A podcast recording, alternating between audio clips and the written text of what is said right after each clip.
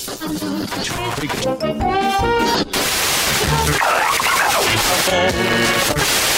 721, left intercept the final bearing 222.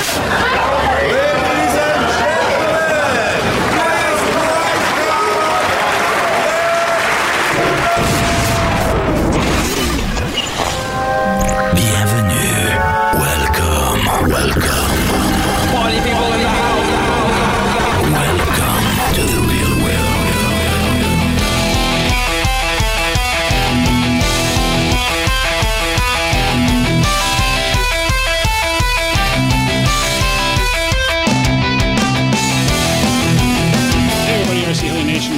2.0. I am Dan. This is episode 133. Jesse's back. Hi, Jesse. What's up, Dan? What were you doing Hey, last week, guys? I was doing nothing. I just didn't want to hang out with you guys. You just like To said, screw this shit, man. I'm just taking the yeah, week I'm off. like, man, I'm gonna go out and party for a week or do something like I'm supposed to when I'm in college, you know, instead of hanging out here. Instead of hanging out with a bunch of older guys on Friday night. Yeah. So, nah, no, no, no. I was at so I'm I'm part of this RC club at at uh, college where we completely design and build an RC car, and uh, our our yearly competition was last weekend. So that is where I was. Did you all last weekend? Man, that's a that's a tough question. I feel like we won, but But the judges didn't.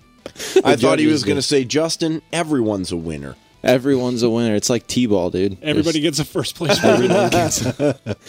No, what it so we we did great. We got second place on the like our innovation and design and oral presentation. But during the qualifying runs, we actually had a U joint fail on the car and we made the drive shafts out of 4140 steel and we did not have the tools to drill through that and pin the drive shaft to the U joint um, on the fly. so oh, dude. could not get the car completely running. Um, we did get a lot of bonus points for innovation. I'd been talking to Justin over the last couple weeks, and this is kind of cool. We actually used a this is my influence on the car. So this RC car had a Bavarian Demon flybarless system on it. oh, yeah. And what we used this for was we designed um, with four high torque servos. We designed a mechanical system that would actually shift the mounting point of the shocks. And what this did was change the height of each wheel. So you could go ahead and like pick up the car, grab the body, and tilt it all around. And it has fully active suspension using the Bavarian Demon. So like each wheel is going up and down independently, trying to keep the body level through cornering, off jumps, over obstacles, um, all this stuff. So How did that it, How did that work? dude it worked great it put the bavarian demon in the in the self level mode so that you know base i mean it doesn't know it has a the bavarian demon has so many different swashplate configurations i just picked the uh the x configuration for four swashplate servos because we had one servo on each wheel and it doesn't know if it's on the body of a car or if it's on the swashplate of a helicopter Oh, yeah. It's just doing Um, its thing, man. so you know the the mechanical side of it worked out great. We had all the geometry right, and we got like two inches of travel out of each wheel, which for an RC car that's quite a bit. Oh yeah. Um, we could slam it to the ground for speed runs or pick it up off the ground to get over, get some ground clearance. Um, no, it it was a it was a lot of fun. So and the, you know that hadn't really seen that done on that scale. So I will, uh, yeah, I'll be putting up some pictures and stuff of that. But that was that was my weekend last last weekend. So I've got some I've got some bad news, and this was a unilateral decision that we made because you were gone last week. Uh, the, any flights that you got the week prior, they don't count. So you were a no fly last week. what about like runs on the car? Because technically there's a Bavarian Demon No, on there, no. so it's like oh, Okay. you know what, man? He makes a good point No, he doesn't. there. he does. no, if no, you're no. not going to let me count the flights, He was rocking out with the demon. I will count it. no, shart. No. No, no, no. I, I wouldn't. I wouldn't feel right about it. I mean, I don't. I don't think I'm going to need them. So we'll just You'll go ahead and brush them forfeit under the those. rug and forget about it. huh? But did you get any flights in? Really? Ah, man. So actual heli flying. Like I'm- yeah, actually like with a no, rotor just and a print- tail Print, and me off a no fly, dude. I I haven't touched. Seriously, dude? I thought for sure after you heard the show and we said that you were going to get at least one flight in. Jesse doesn't listen to the show. No, what show? What are we talking about? Oh yeah, that other show. Yeah, yeah, yeah. no, I I haven't touched a heli like to fly a heli in. It's got to be two weeks now. Wow. Um, I mean, li- so literally the week, you know, as always behind schedule, never caught up on stuff. So like the week before this RC Baja competition, I was literally in the shop for like sixty hours. Um, there was just zero time to do anything but this if if we wanted to get the car done. So the week before last, no flying. This last week, so now you know I get back from the competition. Whole bunch of stress has now been relieved. Just back to my normal test, homework, you know, college workload like it should be. And the weather did just it just didn't cooperate all stinking week. It's uh it was raining, windy, cold. Definitely not like spring around here. So I yeah, I didn't even get out to the field. Um now with that being said, tomorrow looks like actually this whole weekend is looking great. I'm seeing about 65, 67 degrees, Oh 8 yeah. miles an hour of wind. Someone took advantage of the rain and got all their homework done. Um, you know, so just saying, I might have a pretty free weekend. And so looking looking forward into the weekend, I'm pretty sure I'm not going to be taking a no fly card next week, but for the last couple weeks I got to take one. So there's other other stuff going on. Nice, dude. Since it was raining, that that doesn't mean I you know I didn't get anything heli done. I still I still may have finished up a, uh particular heli that I've been been working on, and it's now ready for a maiden voyage. I was The, starting uh, to think you were trying to make a career out of it. Yeah, no, I I almost got stuck on Justin Standard Time. Um, I had a- actually oh, had a dude, couple you're listeners. way past Justin standard time. No, no. Oh, absolutely. Dude, How he's long have you had out that the- kit? it's only been two weeks, dude. He's all filling out the paperwork for his Synergy 401k and everything. Just uh, it's only been Wait two weeks. no, dude, it's been three weeks. No, even it, even Are still. you sure? yeah, it's only been two weeks, and the build has been All right, done well- since it's been done You since know what? Monday. Let's not let's not dwell on the fact that you are or are, are not on Justin's standard time. The bottom line is you're certainly not on Jesse's standard time. No, I, I definitely fell off that clock. But I don't other other stuff came up, you know. Got a got a life too a little bit. What? So Nonsense. Wait Right. a minute. What? there's like helis Yeah. I don't know. Huh? and then man. there's like this other part of my life where I go to school. What? Yeah. Yeah. uh, Blasphemy. yeah. But anyways, it is, you know, the build it is completely done, programmed, fuel tank, fuel magnet, everything installed, sitting there completely re- I even had to fire up the motor just to make sure that YS91 uh, still ran. You know, doing a doing a little test run in the uh just here in my in my In room, you know, spooling up yeah, just spooling up the motor, giving it a couple little pumps. Dude, it's just, what we do. just kind of winding well, it's it's great cuz that you know those nitro fumes just start hitting your eyes, you start tears of joy start falling from your eyes. You guys your have eyes. never and- done that? I do not start up nitros in the house. Oh, I've never living on the started a nitro in the house, but in the garage or in the backyard, yeah. Uh, No, just Jesse, right on the apparently table. it's just us. Yeah, we. I'm I'll pretty to sure see if I every can dig time, up that video. Every time we finish a nitro build, it's like start it up right now. This thing has to run Right now, want to know right now. Yeah, we filled up my whole basement once. Oh, it was man. funny. Uh, tears were like, rolling out of our eyes, and we were coughing and just loving it.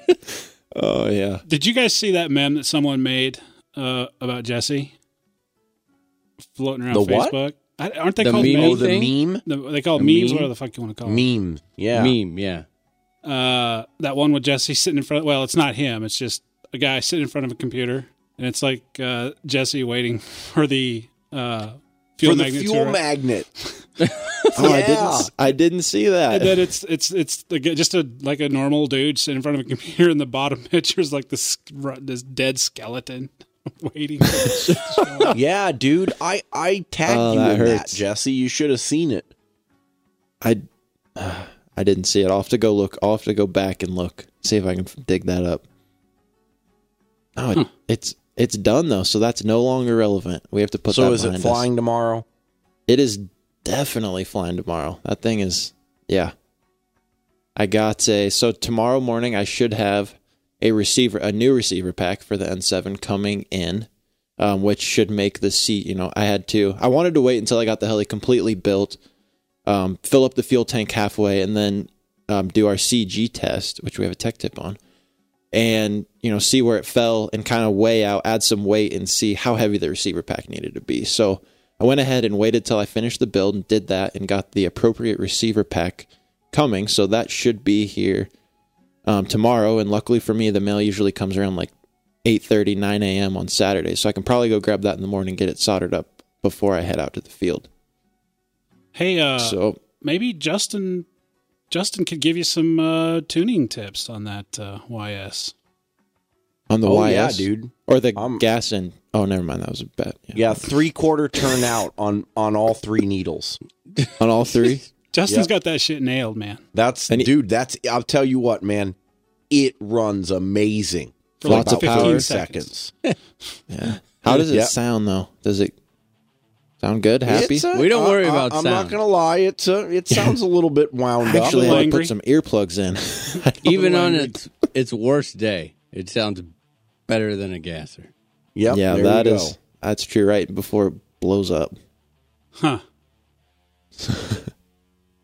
well, and uh, well, other than that, I just took a little bit more time during the rain and wind, just some general maintenance on the seven HV. Kind of out at the field last time, noticed that the belt was looking a little bit dry, and just you know stuff was getting dirty. It's dusty over here, so went ahead and re silicone sprayed the belt. I usually do that about every 30, 40 flights or so, and just you know, general cleaning, clean the output shaft on the tail, get that all running smoothly again, and canopy blades, some grass stains on them, whatnot. But other than that, that that sums up the last two weeks for me.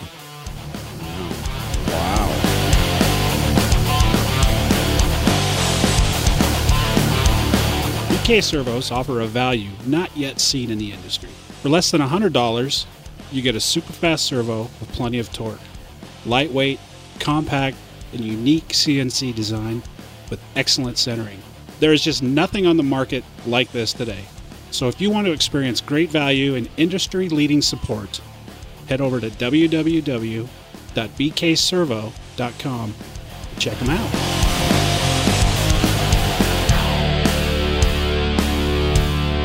So who's next? Let's hear from Nick. Yeah, I was gonna say, go Nick. You've been waiting till the end Yeah, lately. I had a, a bittersweet last weekend. I had a a a great a great experience with um you know we had talked about it in the last show. Had a listener come up, David. He drove up and uh, spent he pretty much kind of spent Saturday here. We had to run over to my kid's t-ball game for a little bit, but got a chance to sit down and uh, I mean, you know, like like many people in the hobby, just he was overwhelmed with everything. Radio and flybarless and mechanics and you know, that sort of a thing. So we we covered a lot. I mean, he was here about 8:30. We had about a 2-hour break there in the middle of the day, but I think we took off out to the field about 4:30. So lots of heli stuff all day long, going over setup and I mean, geez, everything. I mean, he had his whole list of questions, and you know, we were talking about like the kind of people that are doing it right. he did it right. He soaked me for every last question he could, and uh, it was awesome. Hey, you offered, man. Did he leave a Yeah. tip on the nightstand? no, it was it was just cool. It was nice to be able to, you know, to give to give back, and you know, just see someone so excited to learn, and and that that makes it all worth it. Uh, it was beautiful on Saturday, which was a little bit tough. You know, you're looking outside, going, "Oh man, the weather is just." I'm working on them. I'm not flying them. Yeah, but that's all right. You know, that's okay. It's a sacrifice you make. And so we took off out to the field. Unfortunately, started my little generator saga. um, which was actually it was cool for him because he had never seen anything bigger than I think a microfly in person. Oh man, Wow. Yeah. Yeah, which that was, was, a big day for him. That's always so cool from like your perspective too, because I, I remember showing family and you know people that have virtually never seen a heli fly, be, be it YouTube or in person, and it's it's really amazing from both sides to be able to see their reaction. Yep. Yeah, and we kind of went through a little bit. You know, I went through some smoother stuff, some lower head speed, drop it. You know, uh, I was flying the Raptor because uh, Captain Dummy over here swapped. Jesse and I swapped back with the Mini V bar and the Icon, and I forgot to set my throttle hold percentage um, in the Icon for the Castle bailout. So I go to do my first inverted auto, decide I wasn't quite happy with it. Uh, it was coming in hot, coming in a little bit high. Ah, I'll just go ahead and bail out of it. I bailed out and got soft start. Yeah. Um, which, you know, it, it's not the end of the world. Uh, I ended up just barely, barely stripping out a set of torque tube gears, which was a little bit ironic because it was like three flights on those torque tube gears from the last time I stripped. This was on the blade. yeah, on the blade. Oh, dude. I know. Yeah. Um, so I got a set of those coming. Uh, oddly enough, they're not here yet, but that's kind of a beside the point. Um, so it was just flying the Raptor. Yeah, lots of flights on the Raptor, and then my generator started to act up. Uh, I don't know. I got something funky going on with it. That's it, it was one of those Costco ones. Begin on Honda its- commercial. yes, please insert Honda commercial here. Well, that was two full seasons on it, wasn't it? Yeah, you used Yeah. the shit out of that thing. dude. Oh, dude! And it whenever it runs, it runs at max. I mean, just. but it actually, it's not. It's a. It was a carb problem. I was having a needle and seat problem in the carb, and I kind of got it good enough for out there. Did a little MacGyver work on it and got it to run enough to charge a couple more packs. So I did get a little bit of flights in Saturday evening. Uh, before we, we had to take off. Sunday rolled around and had a bunch of chores to do. You know, this was like our first really just immaculate weather weekend. So I pop up Sunday and, you know, like life gets in the way of my heli flying. There's yeah, I know. What? Yeah. Why do you allow that to happen? Oh man, it was okay. Got to get okay. I need to get our my riding lawnmower out, cleaned up, serviced, all that. Well, shit, I can't get it out until I get the camper out. Okay, well we'll do that too. So it was you know four, five, six hours worth of chores in the morning, mowing the lawns and getting all that stuff ready. So finally, I head out to the field. Well, I had gotten in so much of a, hurry to get all those chores done. I had crashed the night before. I get out to the field, my generator won't run. Oh, So I am sitting there at 1:30 on a Sunday afternoon at the field by myself, flawless weather. Yeah. No wind, no generator, no charge packs. oh, dude. I can say that grown men don't cry. but I was I was right just about there. I you was were tearing up. I was genuinely.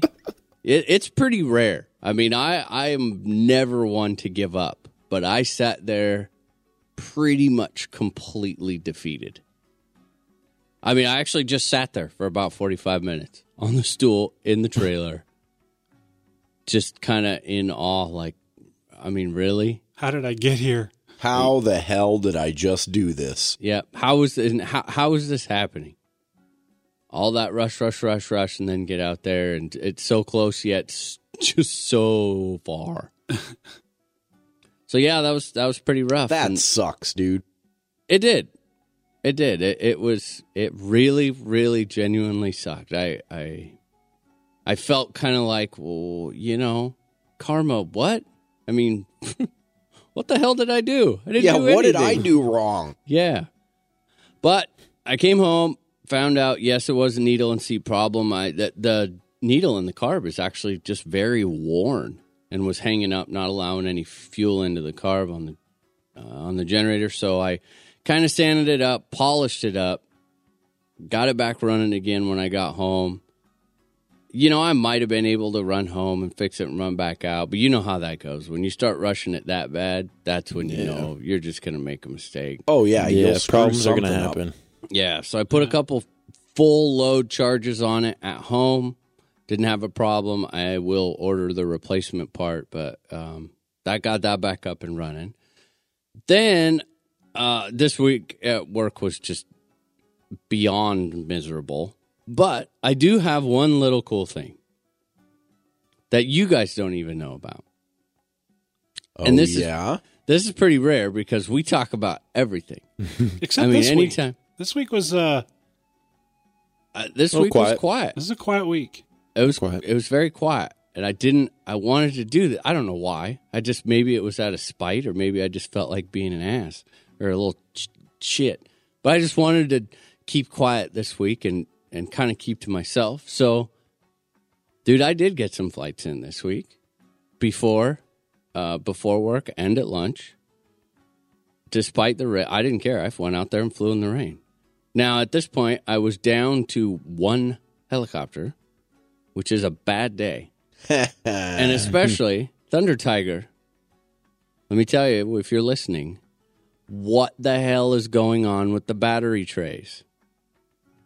I can't find one anywhere. That's frustrating. You're waiting for parts for the blade. I have one battery tray for the E700. I was waiting for some parts for the MD and uh, servo gears for the Goblin. So I was down to one. But alas, I got some flights, and guess what I flew this week? what? Some Helix blades. Oh, Oh, I got to tell you, the six ninety fives. yep, on the All rack. right. Wow. I'm now even more defeated and pissed. That good, huh? Yeah. Yeah.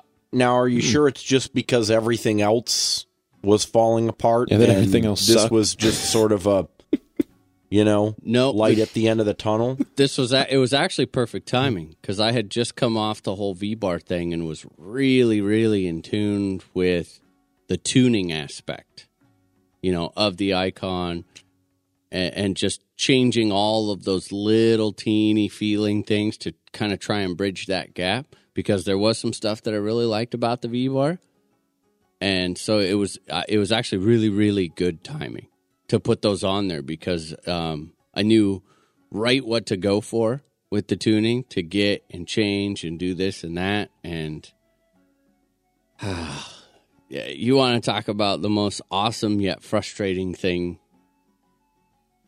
because now I know what they feel like. And that that kind of sucks. Can never go back. I, Yeah, compass. I don't can't know, be man. that amazing. It really describe it. I mean, you haven't given us really anything. they are like uh, they're they're flying glue. they just stick wherever you put the heli. They stay. They're very stable. Yet Like a V bar. no, because they actually feel connected a little bit. oh, No, but okay, Jesse, you know what I'm talking about. That feeling at the end of it, like the end of a tic-toc, right? Oh yeah. And you experience that. Okay, it's yeah. bolt on that. Yeah. the the way that they stop and they handle stops and the lack of loading Mm-hmm. is just it's it's crazy. I mean, it's really crazy. Yet you go out and um, you can just hammer on them, and they feel like a kind of like an in the box blade, smooth, very smooth blade. But then you take them out, you know, and go bigger with it, and they're way more locked in. Hmm. Well, it's good to hear that because, to be honest, I've been really curious about the helixes, and in fact, I want to get my hands on a set of 715s. Well, we're going to get to that in the news, and this is what kind of sparked it. I got this opportunity to fly. Now, these are the these are, I guess, what you would call kind of like last year's run, but they're they're different now, and we- we'll get to that in the news. But that's why I took this opportunity because if everything, if these new ones that are out now, now that they got to a couple things sorted out, are better in a lot of aspect it's just it's frustrating for me because i absolutely love the compass blades. I thought i thought that they flew just as good as i could ever want or need but it's one of those things where you don't know until you try it mm-hmm. Oh, dude. Now that's taking it far. it is you a don't threat of dethroning the compass blades. well and see, there's too many things that come into play like flying wise dude blows them out of the water i mean yeah no i, I love the way they fly i have zero complaints with Well, the way what they- else is there There's other than price. flying wise? there's price Yes. Ho- Okay, Mm-hmm. 110 for compass blades. How much for the helixes? They're, 135 Whoa. yeah, they're above all the other blades in that class. they are five dollars more than any other blade out there in that class well except Wow, maybe like okay. this, i don't know what the spin blades are at i haven't checked for a while Yeah, I'm not sure. but they, they Spin these blades, I cheap. think, are like 129, yeah okay so still. Something like that. they are the most expensive. I mean of the normal you know we'll call them normal blades. Yeah, which ah, man that's tough. I mean that it's really really tough. Now uh, i don't know dude it's this this this is a sticky one and you know me Man, I was about to order some blades. I was uh I was I- wondering about the helixes, but I did want to wait for the 715s, but maybe, okay just well maybe. i do believe that you're really going to want to try the 715s because uh, again we'll talk about it in the news but this video nick nick comments specifically on the 715s and their application for nitro believe it or not Hmm. so i don't know i'm I'm Uh, thinking about them for speed. uh, well okay well, well you just watch that video it All might right, change all right, it it all will it will uh I'm give- waiting. give you a little nerd on for a minute there Nerd on. Nerd. Oh, Yeah, I, I I would say after flying them now that even if you're not, if you never plan on like, okay, that's out of my normal budget for flying. Like all season long, if I'm going to fly, these blades are out of my budget. I would say that everybody, you have to try one set. Like you absolutely have to. You are doing yourself a disservice if you don't fly one, just one set.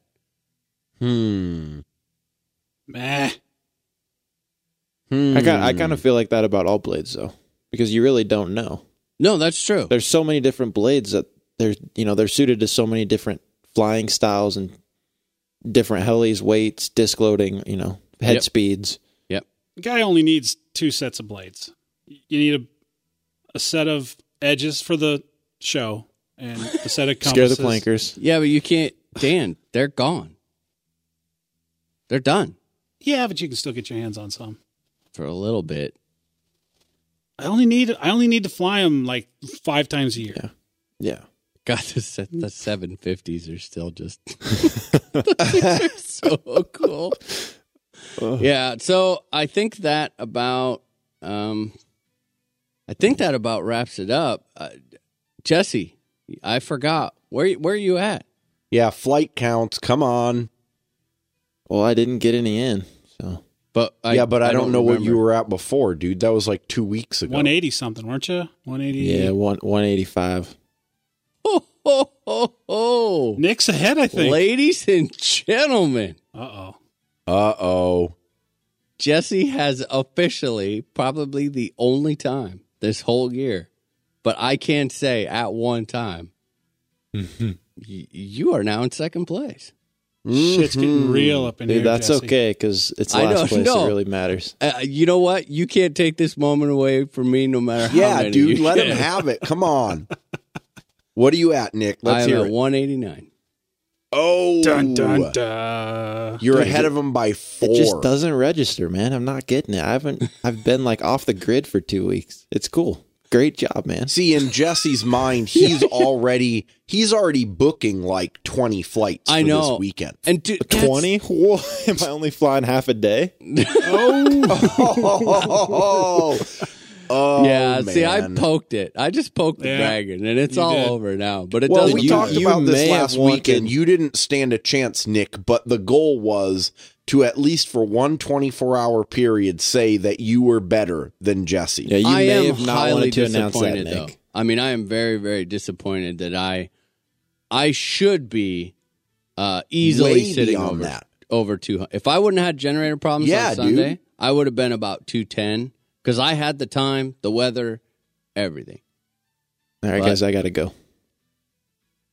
You gonna go He's fly gonna- he's right gonna now? Strap some lights up onto my heli You and got, hover got some out. LEDs hanging around Jesse. I could see Jesse standing there in the middle of the field at night with the truck lights on, crying. I'm working a on bit. nose in. Leave me alone. He's just crying to himself. I'll Practicing show the those basics. guys. Yeah, we'll let him. Uh, uh, you can't steal this moment. dude, I'm not. I'm not stealing it. That's that's that's awesome, dude. It's already stolen. No, But this, I don't know. This weekend is not looking good. I mean, so it'll be.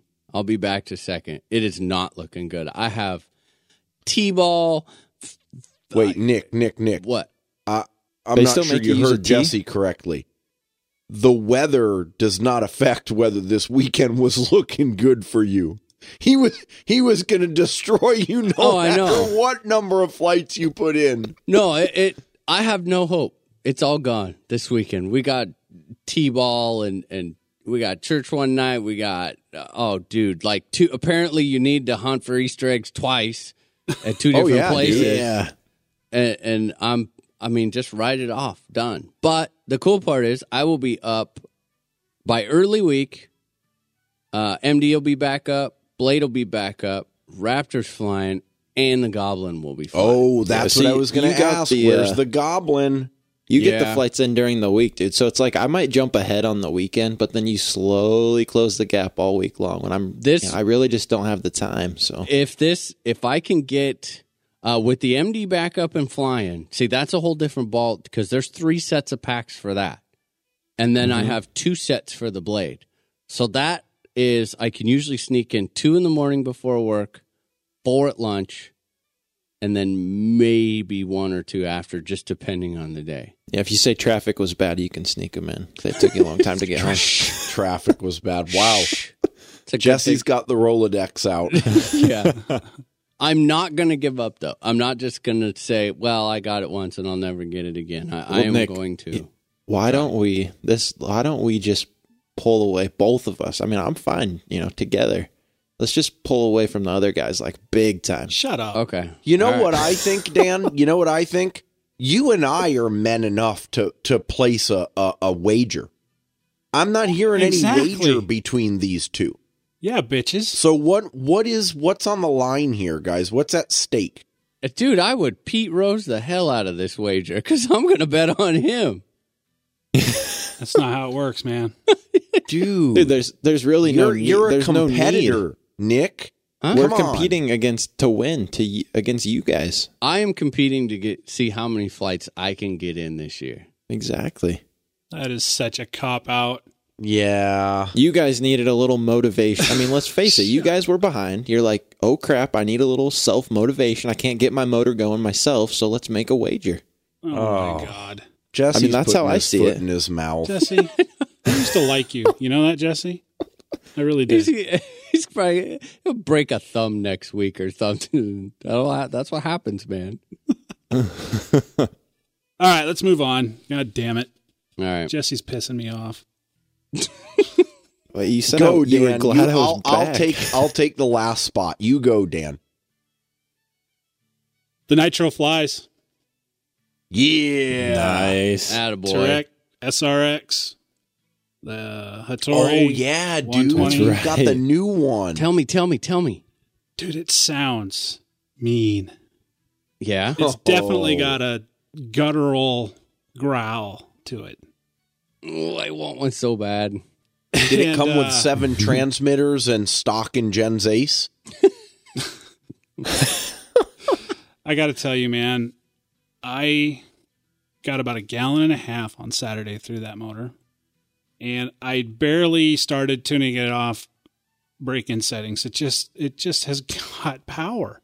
I did fly the Rush a few times, and I flew the Goblin once or twice, and then they sat.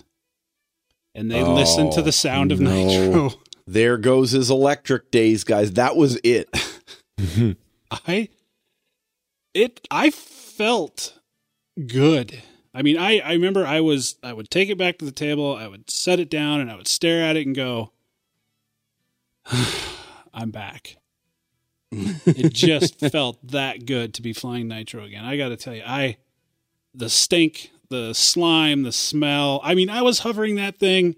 The wind was blowing in my face. I would like hover it 20 feet away and just like let that smoke envelop me.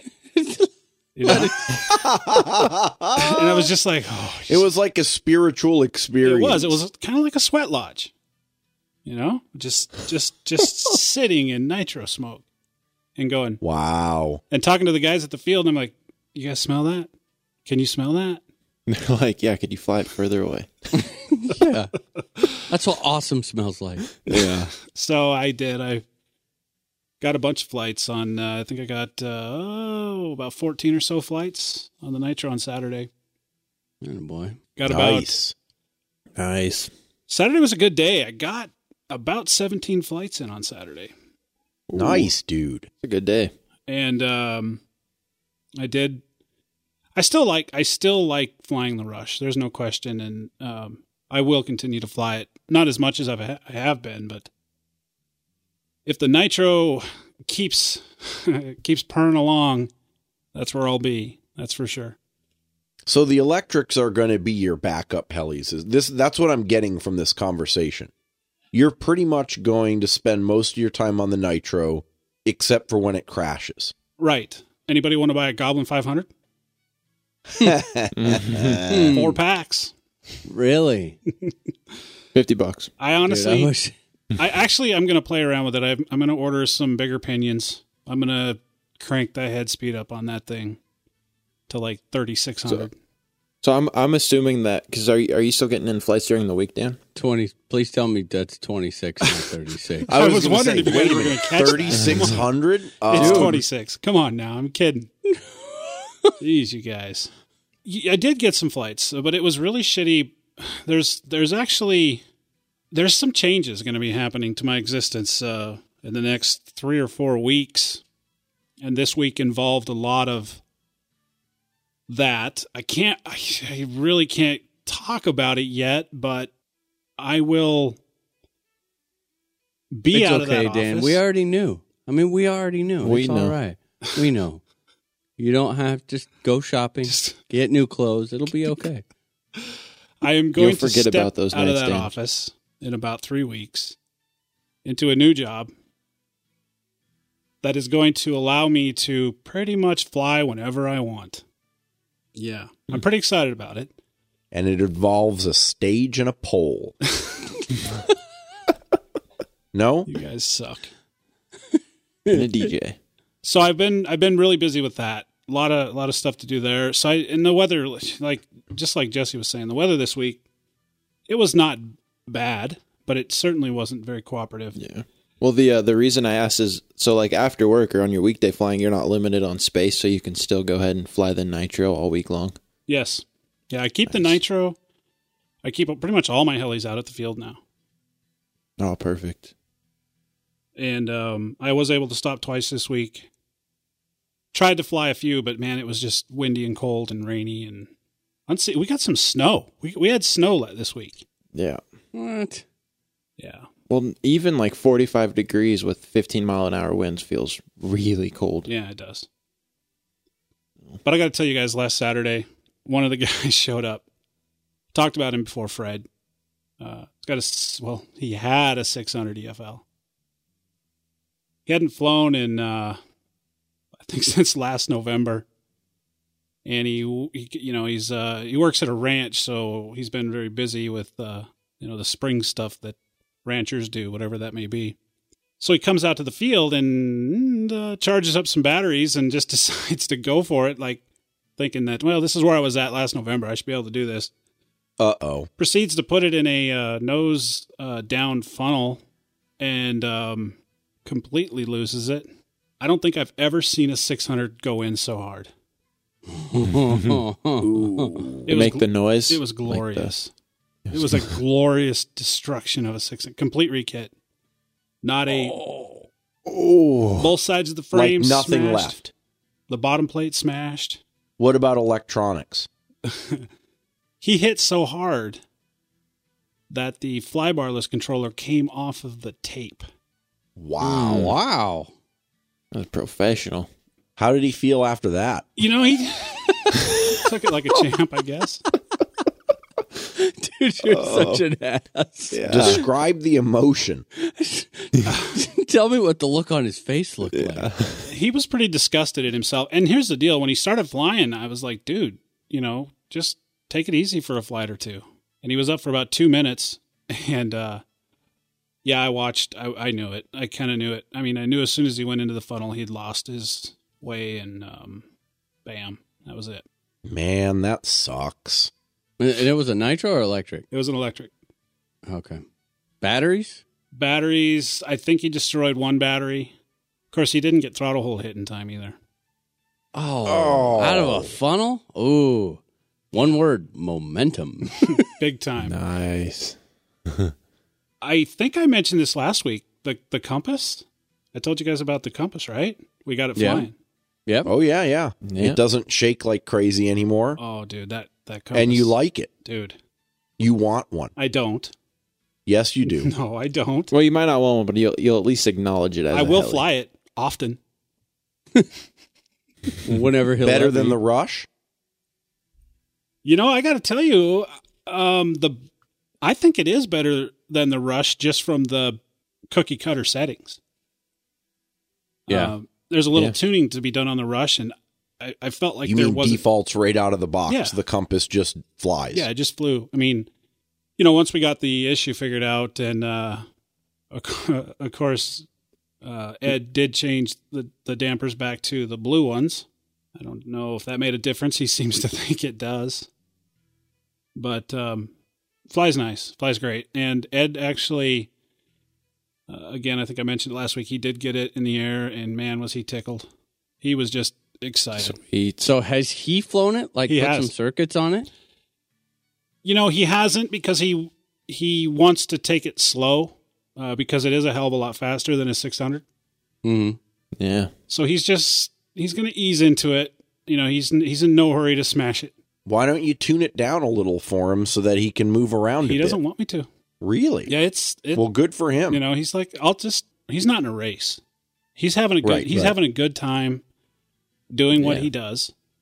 And um he's content to just do what he does and and progress at his rate. So Nice. Well, good for him. yeah, he's having a good time with it. So other than that, guys, I got to tell you, it's been kind of a slow heli week for me. Um, And what Flight- are you at? I'm at 131 flights. oh, Nice. Not bad though. Moving, That's dude. good. You where were you at last week? 103. 103. So 28 flights. Here's the deal. Good week. This weekend, 70 degrees. Sun's going to Yep. be out all weekend. Yep. Got Jack coming down from Kalispell tomorrow, him and his son. And um, we got a full freaking day of flying. And uh, those damn dirty plankers won't be around because nobody at my club flies anymore. Perfect. I suspect that I'm going to get a lot of flights in this weekend. Another cool thing too is I didn't know this, but Jack's son is a uh, he works. He I, I don't know if he works for a, a Yamaha dealership, but he works on Yamaha generators. And so guess who gets a tune up tomorrow on his Yamaha? Nice, dude. Sweet. Nice. Has he's it been to giving you problems or just He's bringing everything. He's going to bring the oil. He's going to bring the plug. He's going to bring a carburetor kit. And um, yeah, we're going to rebuild that uh, or tune that uh, Yamaha up. nice? Awesome. It's gonna be it's gonna be a good weekend. That's a win-win. Drive up service. Exactly. Yeah. I'm gonna go ahead and go to the field and fly while you fix my yeah. generator. Someone else will fix my generator. I needed that guy. Where was that guy on Sunday? I know, right? And here's the beauty: Ed's coming tomorrow, so we're gonna be able to use his generator to keep charging batteries while mine's down, getting fixed. Well, you know what I learned? Like I, I I reminded myself this weekend. I eh, I am now on the quest. I don't know if it's going to happen before Othello. I am going to try, but I, I don't know. I've got my my eggs spread pretty thin in a lot of baskets right now. But I have got to get a nitro because Sunday. yeah, was a- you do, dude. Sunday was a great example. I could have sat there and charged receiver batteries off off my uh, because I mean I have a deep cycle in the trailer, you know, just one. But I could have kept receiver batteries flying and Kept the fuel flowing. and kept the fuel flowing and still I mean burned through I would have burned through a freaking case. So yeah, it's got to happen. It's got to happen. I got to figure something out. I know. But I don't, you know, I I don't have the cash to the cash just to throw up, you know, and, and get a brand new one. So I, I don't know what I'm going to do. I got to find but I don't want to get I'm not going to get rid of anything. Here's what So you we'll do. see. Here- I know what you're going to do. You're going to convert the Goblin 700 into a gasser. no, here's what here's what Uh, you do. yeah, yeah, that's it. Here's what you do. You give Ed a call tomorrow because my trailer is going to be out at the field, and you say, Ed, get in that trailer and box that 700 nitro up. May The happen. seven. So do I need to contact Ed? Call Ed and tell him to box it up. And by 700 nitro, Dan really means the Raptor 30. No, Yeah. hey, dude. 500. I will I will make that thing. I will slap a fly flybarless unit on it and I'll make it happen. You tell if you tell. I mean, because that's it's there, dude. And tomorrow is the first time I'm actually. Dude, I walked into my trailer today. Oh man, I don't know what happened over the winter. There must have been a bum living in my trailer. Yeah. That's It it. is so horrible in here. oh my lord. So if Ed can help me dig that shit out, we should be able to get it boxed up. I've been saying that for months. I know. I get that. but it's going to be at the field tomorrow. And Ed will be there. Just saying. Well, He's so excited. Yeah, I, I'm- I'm not sure he's feeling it, Dan. All right. That's all I've been up to, guys. Jesse, I think I found the one for you. The one what? The one heli that'll pull you away from flying that other brand. Oh, yeah? Seriously, man, I've got hundreds of flights on my Blade 700X, and I am blown away at how maintenance free it is. Now, I know you're the type of pilot to put some serious flights in during the year, and I really think this will not only meet, but exceed your expectations in quality and performance. Well, I suppose I better head over to bladehelis.com and take a closer look at that 700X.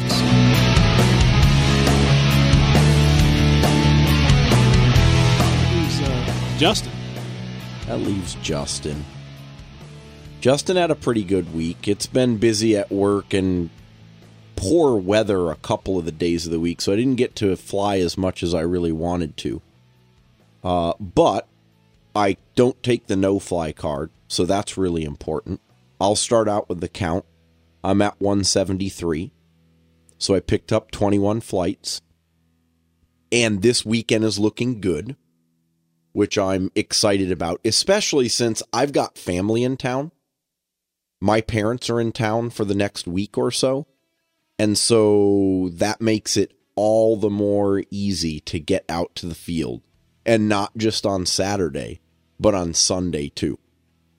And next week down here, at least, is supposed to be pretty darn nice in terms of weather, which means I can get back to more than three or so flights per day at work, you know, lunch and after work. So that's that's been really nice. I uh let's see here. I'm I'm finishing up on the Goblin Speed. Last weekend, I had a lot of good flights on Sunday, made my new personal best based on the Eagle Tree telemetry, 15 degrees of pitch, 2400 RPM, and I hit 141.83 miles per hour over a 200 meter run. Wow. Oh yeah. That's cooking. hauling ass, dude. It's it's I I don't even know what to say. I mean, I love it. It I can't get enough of the crap. So, in order to get through the review, I got to go up one more pinion, which I did this week, and that's the 25 tooth pinion.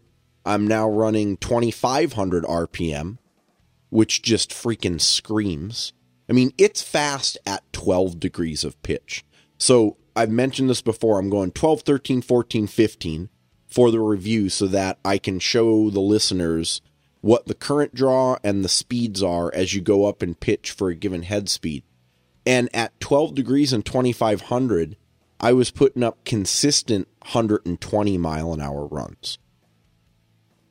Which is just, I mean, it's great because at 12 degrees, the power system doesn't even flinch you're not seeing hardly any head speed drop. Up at 15 degrees of pitch, no matter what the head speed is, even with the good batteries, you're still losing 150 to 250 RPM on the head. But down at 12 and 13, you're losing maybe 50, 75 at the most. Yeah. So you're getting some major power out of it.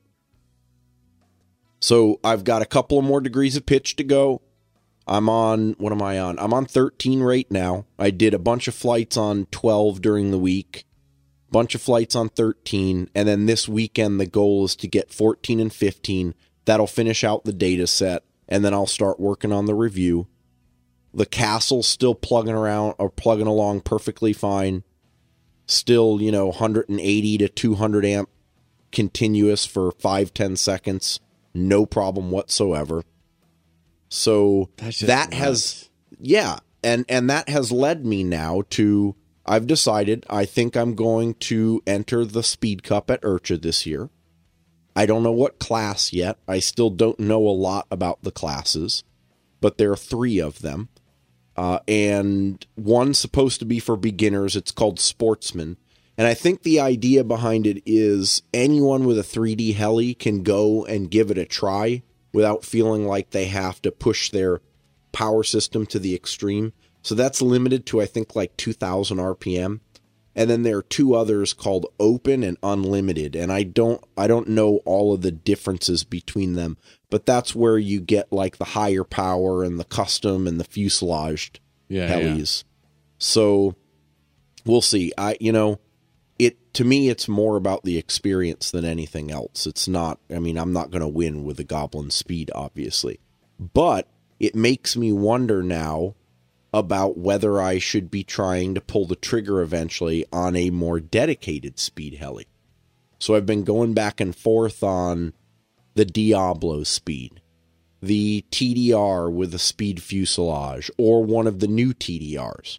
It turns out that Jan is, I wouldn't say discontinuing, but no longer selling the kits for the original TDR. And he's going to replace that with a TDR2 which has all the powertrain and mechanics, or most of it at least, from the TDS, the speed machine that we've talked about on the news.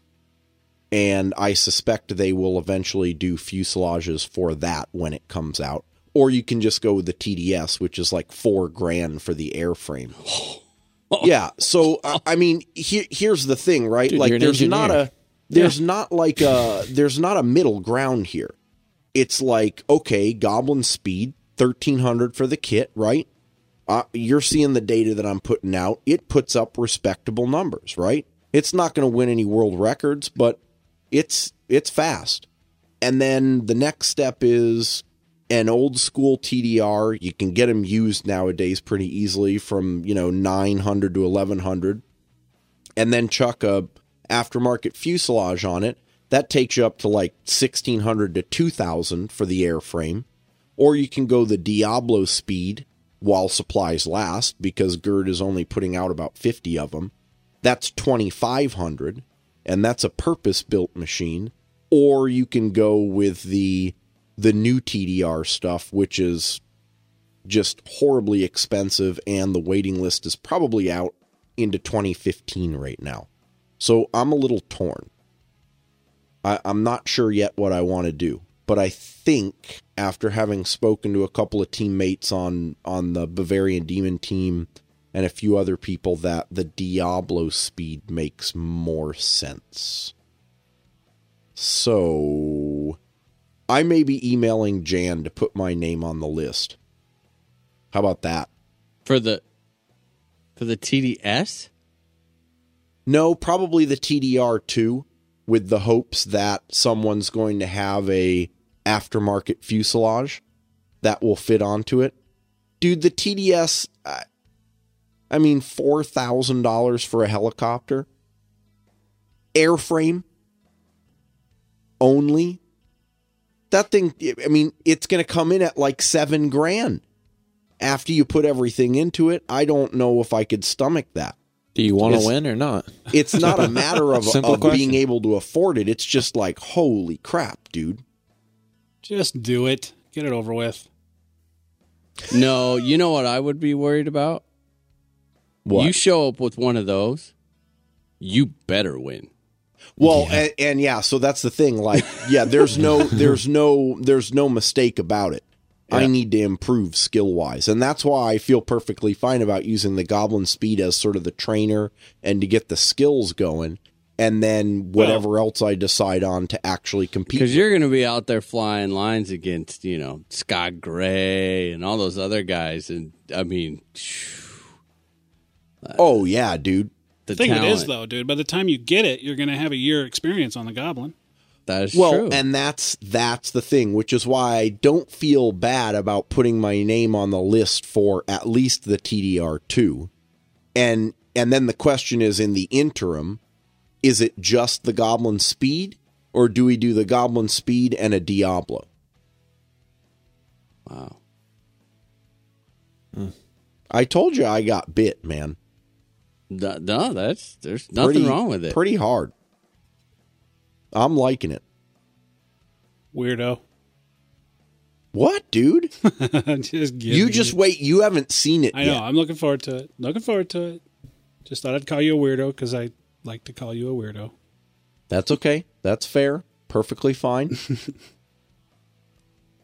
so yeah, I uh I, I think that's that's mainly been my week. Just doing a lot of thinking and research about the speed heli stuff. The Oh, that's the other thing I wanted to mention. The OptiPower batteries. That review is going really well. I've gotten now about I'd say about 20 cycles on them on the speed and man, they hold voltage really freaking well under load. I think the lowest I've seen it droop under 190 to 200 amps is a total of like 42 or 43 volts on a 12 cell pack. So and and to give you some perspective, some of the other packs that I'm running, I can get as low as 39 or 40 volts. So that makes a huge, huge difference because that much extra voltage means that I can maintain a higher head speed and put more power into the run for the same current.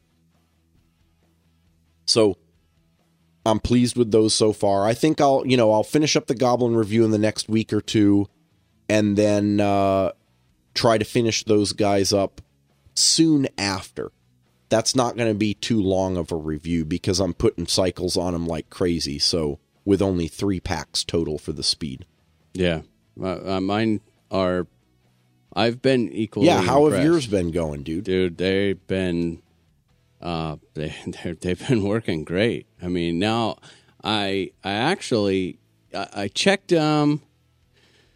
I want to say last week before I got some parts for the MD coming. Mm-hmm. I put I've got a set. Um, Genze sent a, a brand new set of 5330 Cs uh, when when I got the MD, and then I've got the OptiPower 50 Cs in there, and so I've been kind of flying those back to back. Flight wise, in the MD, you know, on 12 cell setup, swinging 750s, you're definitely pushing the packs. Flight wise, I'm not going to say that there's a huge difference, really. Um, In terms of what you can feel. yeah, at 1850, no. How about that? At 1850, no. I'm flying 13 and a half degrees of pitch at 1850 on the 750s. And I'm to say no. But if you get any higher than that, then yes, you can. And I IR'd them out. You know, I, I do the whole put them in the controlled environment in the trailer for like three hours, keep the temperature constant, and then go from there. Uh, it's not the the Gens Ace are coming in. I think at twenty, about twenty, in between 28, 27, 28, 29 C right in there consistently, which is, I mean, great. They're thirty C packs, so I can't I can't complain about that at all. Um, the Opties are coming in. Oh man, mid thirties around in yeah, there. that's exactly what I'm seeing. yeah, That's exactly what I'm seeing. I mean, the difference being that I can tell the difference feel wise in the air on the speed Yeah. Oh, and in the data. Uh, but I'm I'm IRing pretty consistently around 34 to 35 C. yeah. Which and which again, I mean, you know, let's let's be clear, people shouldn't take that as a negative. We've talked about the theory before. We've had people like Dave Gray on. Bottom line is there's not really such a thing as a battery that can sustain much more than, you know, 30 35 C. No. So the fact that this is up at that sort of practical limit is is good. And I've got a set of pulse packs and a set of spiders. The pulses are labeled 45C and I'm sitting at about 30 to 31C. The spiders are labeled 30C and they sit exactly at 30.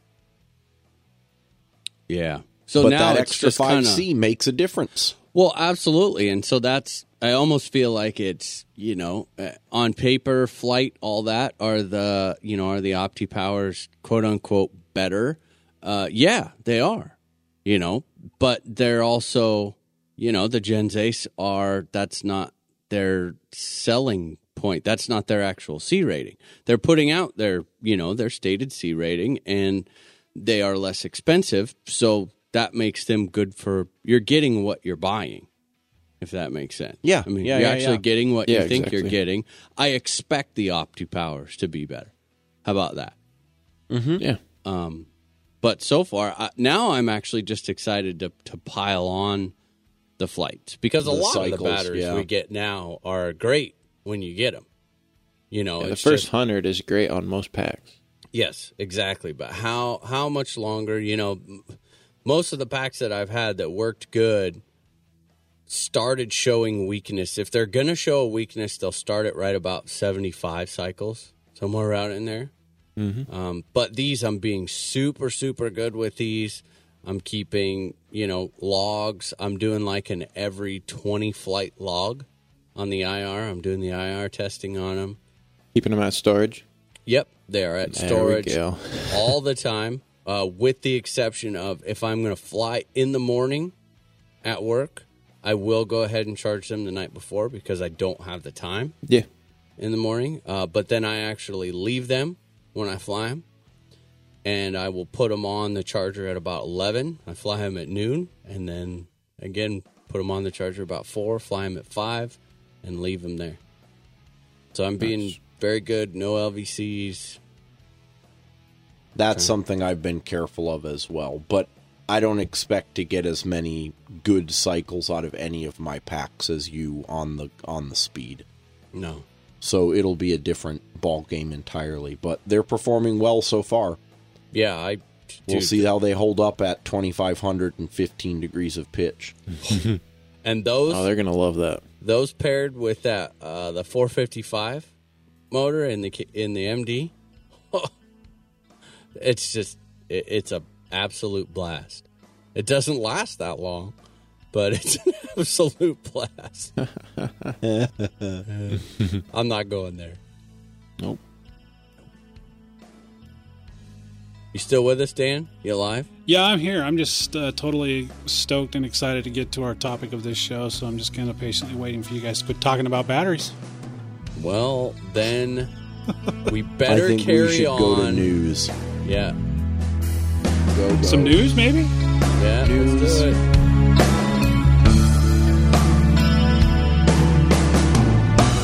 You know what's awesome, guys? Is being able to run the same brand of battery for all my RC needs. I'm able to put a Gens Ace battery in my transmitter, on my multi rotor, use them for receiver packs, and then, of course, my main flight batteries for my electric helis. This guarantees a high level of performance that I can count on day after day, which is very important when we have so much money wrapped up into this hobby. So the next time you need batteries, head on over to hobbyparts.com and pick up a set of Gens Ace batteries. Awesome. This week's news is brought to you by helidaily.com, your daily RC helicopter news magazine. What do we got this week? Uh, Dan, there's a, we have an update for you. We do? for real flight. Yeah, Oh, yeah. There's a there's a multi rotor thing in real flight just for you. Nice. practice on the sim. Yeah, quadcopter trials. uh, yeah, you could get in there, do a little. There's this little competition thing. That whole thing, I don't know. It's not for me. There's another glider in there, but nonetheless, it is a real. It is an update so it's it's is- just for Dan. It doesn't. It's not for Jesse. just for Dan. Well, I don't. I don't know if he does. I don't want to hear about it. You're a I little don't. more Don't upfront worry. with yours. Dan is, yeah, he's put himself out there. So Yeah, When? What? When did? What? When just did? just shh, just shh. Dan, just let it be. Good. Just let it be. It's okay. It's Just okay. let it be. Hate- you need I to forget all- I about hate it. You guys. By, by yeah, off the mic, we can still be friends. Don't worry. Oh, can it? I'll have to reconsider that. But I'm right. trying to get through this news so we can get to this topic here. Well, then get on Go, with it. go. All right. Um, Spartan, uh, Bert Kammerer put out a video uh, kind of explaining his experiences uh, with Spartan and the Vortex flybarless system. Talks a little bit about uh, some of the stuff they've got going in the version 3. Uh, just kind of a nice little overview of, of where they're at, what their plans are. Uh, so if you are considering that, uh, definitely check check that out.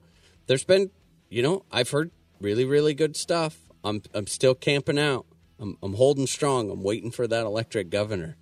But the second that they it shows up and people say that it's good, I think that might be my one more system I'm willing to try this year. Yeah, Uh, definitely.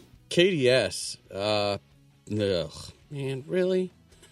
So F9, they make canopies, and now what do you know? KDS has a fuselage kit that looks exactly like the Align one, that looks exactly like the Forza one. That they're pretty much all starting to look exactly the same now. Like the Goblin one and Like all that stuff. one, yeah. Yep. It's, I mean, it looks nice. It's just a slip cover type setup for the boom. It, it really does look cool. It looks nice. Uh, you get to remove your boom supports. What I say next year, everything's going to have a fuselage on it. Yeah, not everything that Nick owns. That's for sure. yeah, sure. not my heli. yeah. You Well, say we that know what- now. you- Jesse, you're going to be flying the same stuff in 15 years. So Dude, I got is an Compass N7. coming out with fuselages? Leave, me- leave me alone. yeah, it's Compass. Unless, unless Compass comes out with Which- oh yeah, then which I'm they will. man. Then I'm all on board, guys. You, I'll be pushing the crap out of those things. So don't you guys worry. yeah, yeah, yeah. yeah, yeah. uh, no, but it does look really nice. They've got a video, um, so check that out. Let's see. You know, we had kind of joked and made fun. Okay, well, all right. Let's we'll be we'll be blunt. We did not kind of joke. And make fun of. We beat the piss out Yeah, of this. we thing. hated on it pretty hard. we pretty much annihilated the Century Condor. But there is a there's a really cool thread up on HeliFreak. I just got to say one thing. It does not matter how clear of pictures you take. You can't make the heli look good, dude.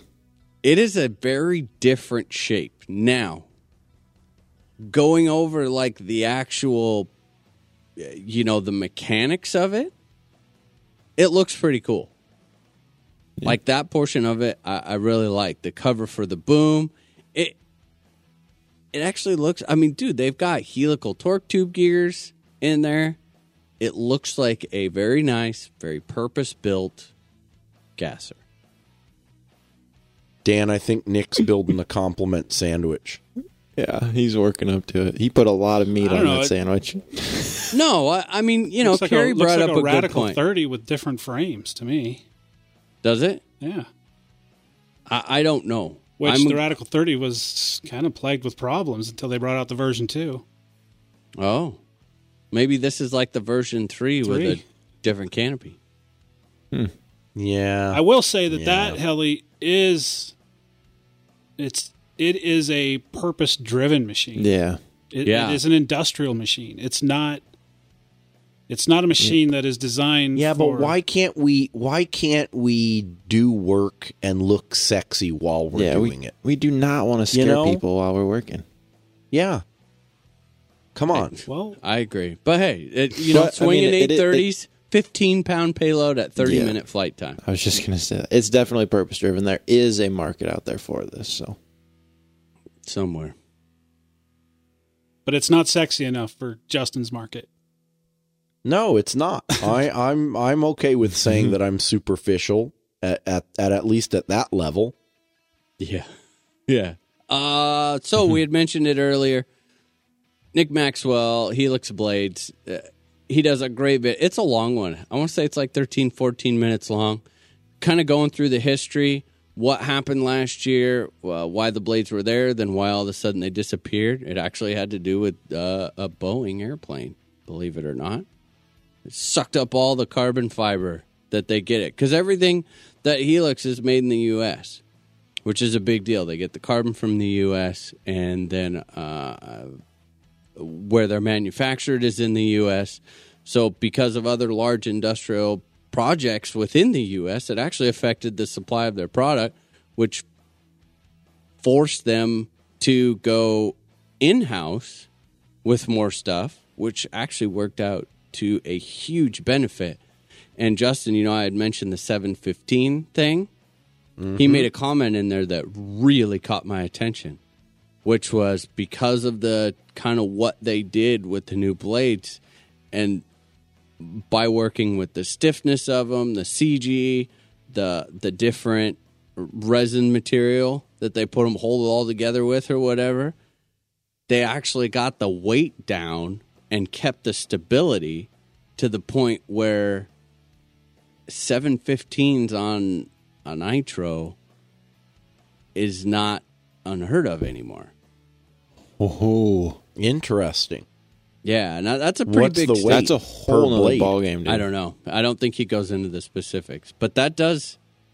I mean that that changes things big time. Hmm. Yeah, true. And if you want to talk about stability, this was very impressive to me. He he runs the same blades on his FAI machine as he does his 3D. Mm-hmm. Nice. Just Hmm. think, Justin, how long you'll be able to invert auto over top of people with those 715s. Yeah. Oh yeah, dude. You'll be able to come into a dead Floaty stop. as hell. Yeah, so I'm I think that I am actually I think I might pick a set of the new ones up. when do they come out? Are they when out? you guys do this? What? Because now I'm going to have to buy different blades. Dude, you know how many emails I get that? No, the very that short doesn't mean anything. Who short and sweet emails that just say I hate you. Thanks. Now I have to go buy this. you guys start flying Icon, then I have to switch over to Icon. You start flying the Compass blades. Of course, that was a That was all right because those are cheaper. Yeah, and and that's still my. I mean, dude, at the end of the day, no matter how awesome these things fly, they're still really friggin' expensive. And th- I still believe the Compass blades are probably the best bang for the buck. But uh, yeah, we'll see. I don't know. I'm gonna be. So you didn't you didn't answer my question. Are they, are they out? When are they out? I don't Soon? see them out. Watch experience. Experience is like that's their big Okay. uh, retailer. I will be giving those a Sweet. try. Yeah, I think we all should. Yeah, same here. I'm not. Hey, Screw you guys. But I also want to try the Rail 716s. yes, that ah, is very too many. fair. Because I haven't flown those before. I've Nope. only flown the 696s, and I think they're awesome. They are awesome. They are. Okay, news of the week. Are we ready? Hmm. We need predictions. Drum roll. Oh, I love predictions. Go, go. Okay, Gaui announced that on May 2nd, 2014, the next NX series heli will be announced. Hmm. Now, we got to be careful here because every time they do this and we make a prediction, it ends up being something less cool than what we predict. So let's predict something underwhelming. An NX two fifty. An NX3, that's it. Yes, exactly. With a, a .15 motor in there, right? It's powered by a rubber band. And sounds like a B. You I'm know, going. I- in, I'm going I- in X7. I was going to say, I think we'd be stupid not to say NX7, but then again, they've made a fool of us a number of times before in the last year or two. I'll uh, I'll switch it up. I'm I'm gonna go. There's a huge there's an opening in the 50 size nitro market right now. There hasn't been a, a dominant 50 size nitro release for quite a while. You know, that's actually I, kind I of fair. think there there could be a good quite a market There's a for reason one. for that. I'm thinking, I'm thinking big gasser. Well, but see, I don't know if they're But gonna. then it should be the G. Yeah, it's an NX. Well, they're still calling the the little one a NX, aren't they? The little gasser. well, yeah, that's true. Hmm. Yeah, I don't know if they're gonna. You can buy that motor right now, by the way, that little gasser motor. But I don't. I don't think they're doing it as a whole like kit. It's still. Well, how just about like this? a I gas- think they'd be they'd be crazy not to release an NX7 given how big the N7 has hit the market Yeah. as a new agree. 90 size nitro. And they're probably thinking to themselves, "Man, we got to get in on that action." So, yeah, I think an NX7 is actually a pretty good bet. That's my story. Now, what I want to know is if it is an NX7, is it a ground up redesign or is it an X7 with a 90 shoehorned into it? Because you got to admit that's it's a unique airframe as it is the X7. so Justin, I'm does, not sure- does it matter? Well, yeah, I kind of think it does. Because I bet you it'll be it'll be just a nitro version of the X7. you think so? Yeah, It'll, uh, very similar appearance, I would guess. Well, appearance, outward appearance, I'm fine with, but I think there's something to doing a dedicated nitro design as opposed to just saying, "Hmm, how can we convert this electric to a nitro?" Let's cut a couple more holes in the frame and slap a nitro motor in there. Yeah, exactly, Dan. That's exactly what I mean. Yeah, yeah, yeah. Hmm. I would Well, like to see. know. I would like to see an NX7. Yeah. Would this, uh, if it was an NX7, Dan, would I- I'm- that make you think nah. seriously about not getting an N7? No, I'm kind of done with Gaui. I I had my run with an X5. Yeah, so did I, but I'm not sure that I'd hold that against them I, I don't. so many years I don't hold it against them. I mean, it's not that I wouldn't want to do it, but I'm kind of, I'm kind of digging that N7, and I just. Oh, you know, wait wait till you see it in person. I think the big issue is, and I get it because I understand. I put that X5 in really hard. I mean, I did, and I smashed the shit out of it. It was so goddamn expensive that I just I just blew off even getting it back in the air. Yeah. But Dan, that's like with anything, dude. Any anytime Well, I you put something in really it's- hard, you it's know going to be how I am. expensive. My- logic and reason get you nowhere with me. Yeah. You know That was his experience, so that's what defines his view the of way the it is. brand. It's just the way it is. No, no, no logical explanation. I'm a, I'm like a woman that way. Logic Like just a woman in a lot of ways. Shut up. Yeah. Sorry. Dude, uh-huh. that was like put it on a tee and hand me the bat. So, Why do I put myself through this with you guys every Friday night? I don't know. Because you love us. yeah, got nothing better to do. Ain't that All the truth? let's let's get out of the news. Let's talk Yeah. about let's Before talk we about get something. out of the news, Wait, is wait, I've else? got news. Oh, Oh, yeah, I've got. I, I'll make it quick. yeah. Justin's gonna make it quick, guys. You come. Oh, hold on. This is not Nick we're talking about. Justin, is that the news? You're going to make it quick? Is that that is the news? Here we go. Justin's gonna Okay, make you're it gonna quick. you're gonna be sorry that you're you're making fun when you hear the news. Are you ready? sure. Our friend Carrie Shirley has just started a new company called Gas Powered Helicopters. You guys have probably seen it as a Facebook page that someone has asked you or invited you to like or follow. And basically, what Carrie's doing here is he is going to have, he's going to supply anything that comes to helping you build, operate, or maintain your gasser. Okay? And I think he's got he's got big ideas for this, and he's starting out with the Leviathan design gas goblin conversion for the Goblin 700 and he's putting the, the kits together right now. I think they're going to be available in the next couple of weeks. I don't know. I'm sure he'll correct me on that if I got it wrong. But yeah, for those of you who are into gas and gas or helicopters, start paying attention to this one because the gas man himself is going to be putting something new out on the market. I think that's cool because someone like myself, you know, if I really did want to, you know, get into into gassers, I I, I wouldn't know where to go to get all this stuff from. You know what I mean? I, I wouldn't know anything. Yep. I, I would kind of know what I want, but I wouldn't know where to get it. And so if he can kind of streamline that and be the one stop gas shop, ooh, I like that. You see how that just rolled right off the tongue? Um, Quit that'd be patting cool. yourself on the back and get on with it. Oh, dude, yeah. Carrie is gonna. Carrie and I have already been talking, Nick. You don't know it yet, but you are gonna be. short. You're gonna. You're going to convert your your Goblin 700 to a gasser. Oh, really? Yeah, yeah. And well, someone's got to get some use out of your toxic owl motor. Oh, mine is waiting. Oh. Don't worry.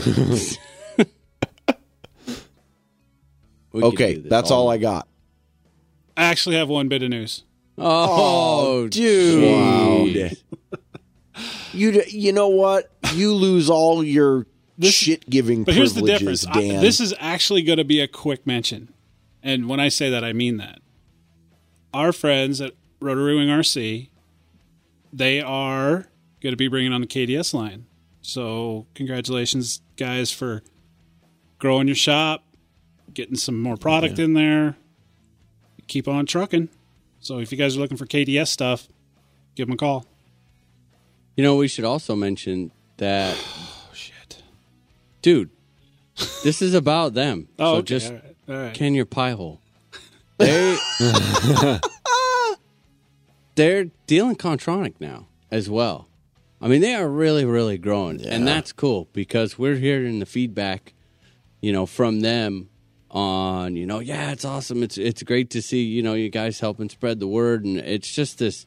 It's a great, it's a great opportunity for us, you know, mm-hmm. to help them out, for them to help us out, and yeah, piling on more products, and it's showing because every time I every time I hop up here, it's like, whoa, we got something else now that they're carrying. So that's awesome. Give them a shot. That it? Jesse? Yep. News? No, no news. Sweet. Move on. Yeah. This week's news is brought to you by helidaily.com, your daily RC helicopter news magazine.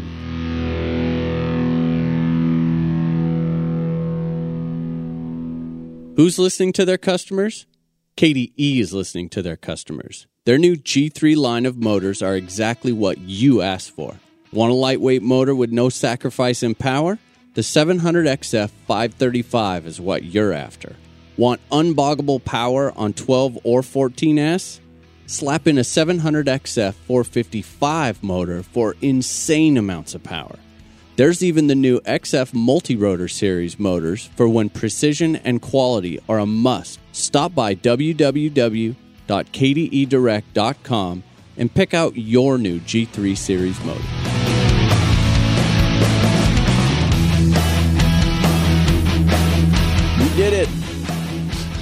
We made it through the news. We made it through. Now it's time to hit the topic that I've been excited about for quite some time. I know a lot of listeners have been excited about it. We kind of teased it a little bit last week. We're going to dig into some flybarless stuff. We're going to take it a little deep this time. I know we we uh, we kind of started talking. Justin gave a bit of an example of a PID control loop last week. Is that kind of where you guys want to start with a little bit of theory first and work into it, or Yeah, I think that makes the most sense. Some background. I mean, let's lay some background there. You know, I kind of touched on this last week, and what I said was there's always there's a mix of different feelings about this topic, and some people just want to be told go and turn this knob to fix this problem. Others want to actually get into some of the details. So if we don't go into the details, the theory, then I'm going to get hate mail from people. Yep. How about that? I like it. Let's do it. Lead us off, man. Teach. Okay. Flybarless controllers is the topic. And really, when we get into the, the fundamental theory behind it, and we're not going to go super deep, but I, I want you guys to, to get a little bit better of a feel for things. It can apply not just to flybarless controllers, but to your old school flybarred gyro or your governor. We've talked about governor gain and stuff like that before as well. what what I want to start with is to just lay sort of the foundation of what that controller is doing. Okay? And it's it's referred to as a control loop. We've talked about that before. There's some terminology. It's not too crazy. But in the control loop, we typically have P's, I's, and D's, or usually it's mostly P and I but D does get in there a little bit. P means proportional, I means integral, D means derivative. Okay? And so before we go into those details, what is the control loop trying to do? It's it's actually kind of simple. It's trying to maintain a set point that you've told it. Okay?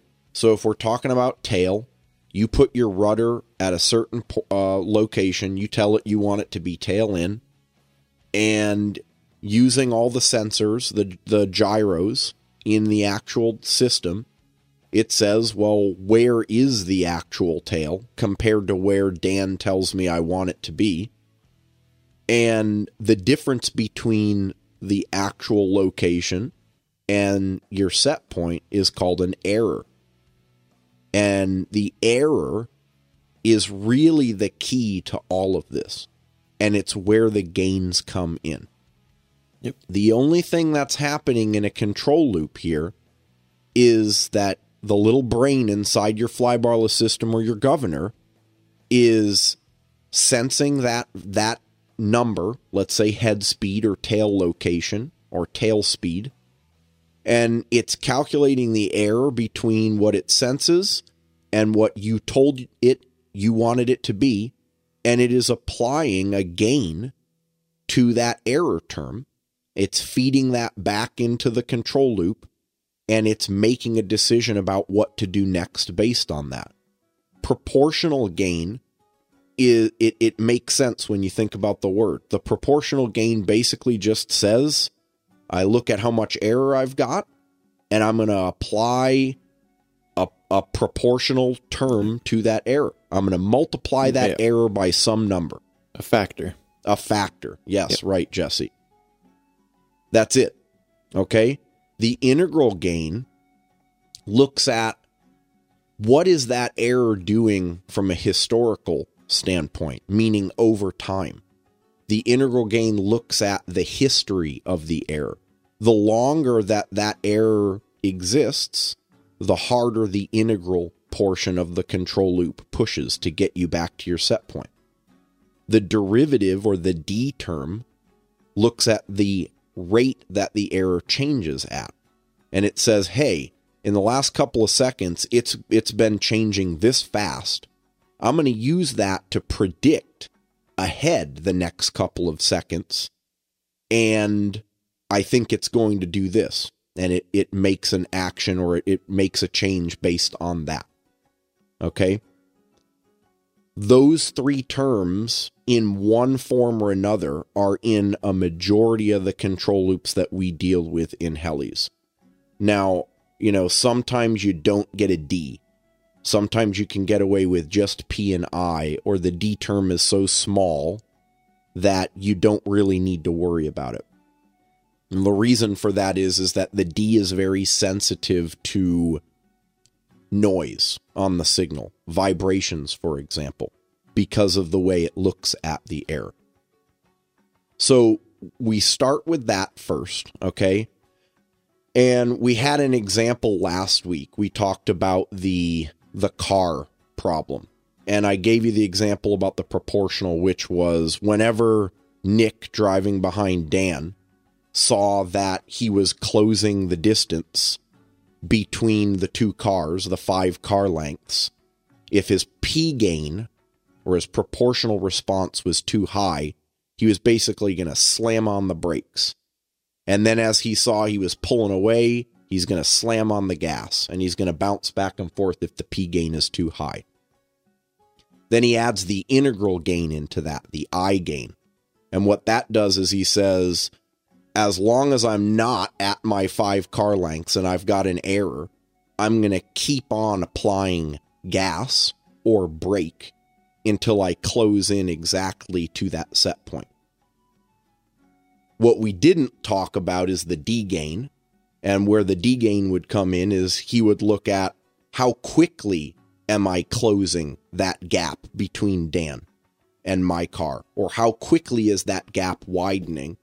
And then how do I make a decision then to apply the gas or the brake? A PI loop can can actually be a very stable, very solid control system. But when you add the D, you increase the speed at which the whole system responds. And so that's what D gives you. That's sometimes why you'll see D in tail, because of the rate at which things change in the tail system. Does that make sense? It does. One question that comes to mind, and, you might be ready to get into this, is um, can okay? So you've got the P. Let's just worry about the P and the I right now. Mm-hmm. Does does the I gain? How does it affect, or is there a relative change in the P in relation to what the I is doing? Because what I don't get is how can it seems they have to work together. Oh yeah. Okay, Yeah. so Yep. does it somehow affect the number on the P if the I sees that it needs to?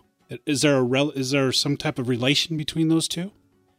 There, no, there's no explicit relation, Dan. There's Uh, general rule of like starting point. Yeah.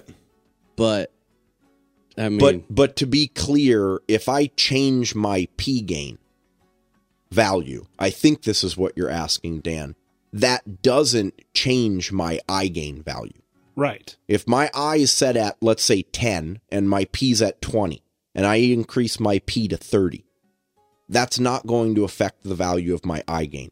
It's going to affect how the helicopter behaves though. yeah, So they they are they are related in that sense. and that might make you want to change your I gain a little bit. Mm-hmm. that's true. Yeah. That's true. Because now the system's responding differently. Yeah, but it it, it doesn't particularly like need or have to happen. It could, you know, if your P is if your P gain is way off and you adjust it and go way down, you know, let's let's take a tail for example.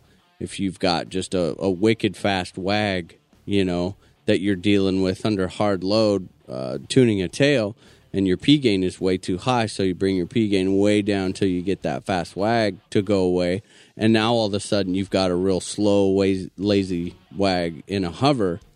You know, now, now you're into a situation where yes, you have to tune the I. You have to go ahead and lower the I a little bit to get that out of it.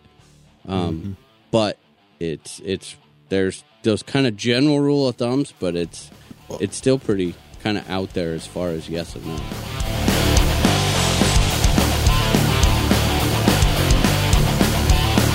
I've been thinking about getting an electric, guys, and I got to tell you, I am getting a little tired listening to Nick and Jesse go on about their awesome charging cases. Justin, I'm thinking about getting myself a cage threat, man. What do you think about that? Dan, seriously, that is the last charger you will ever need. I mean, we're talking 2,000 watts of power out of a Meanwell power supply that goes into the iCharger 4010 Duo. And the screen is even detachable. So I suggest that you head over to progressiverc.com and get one today, dude.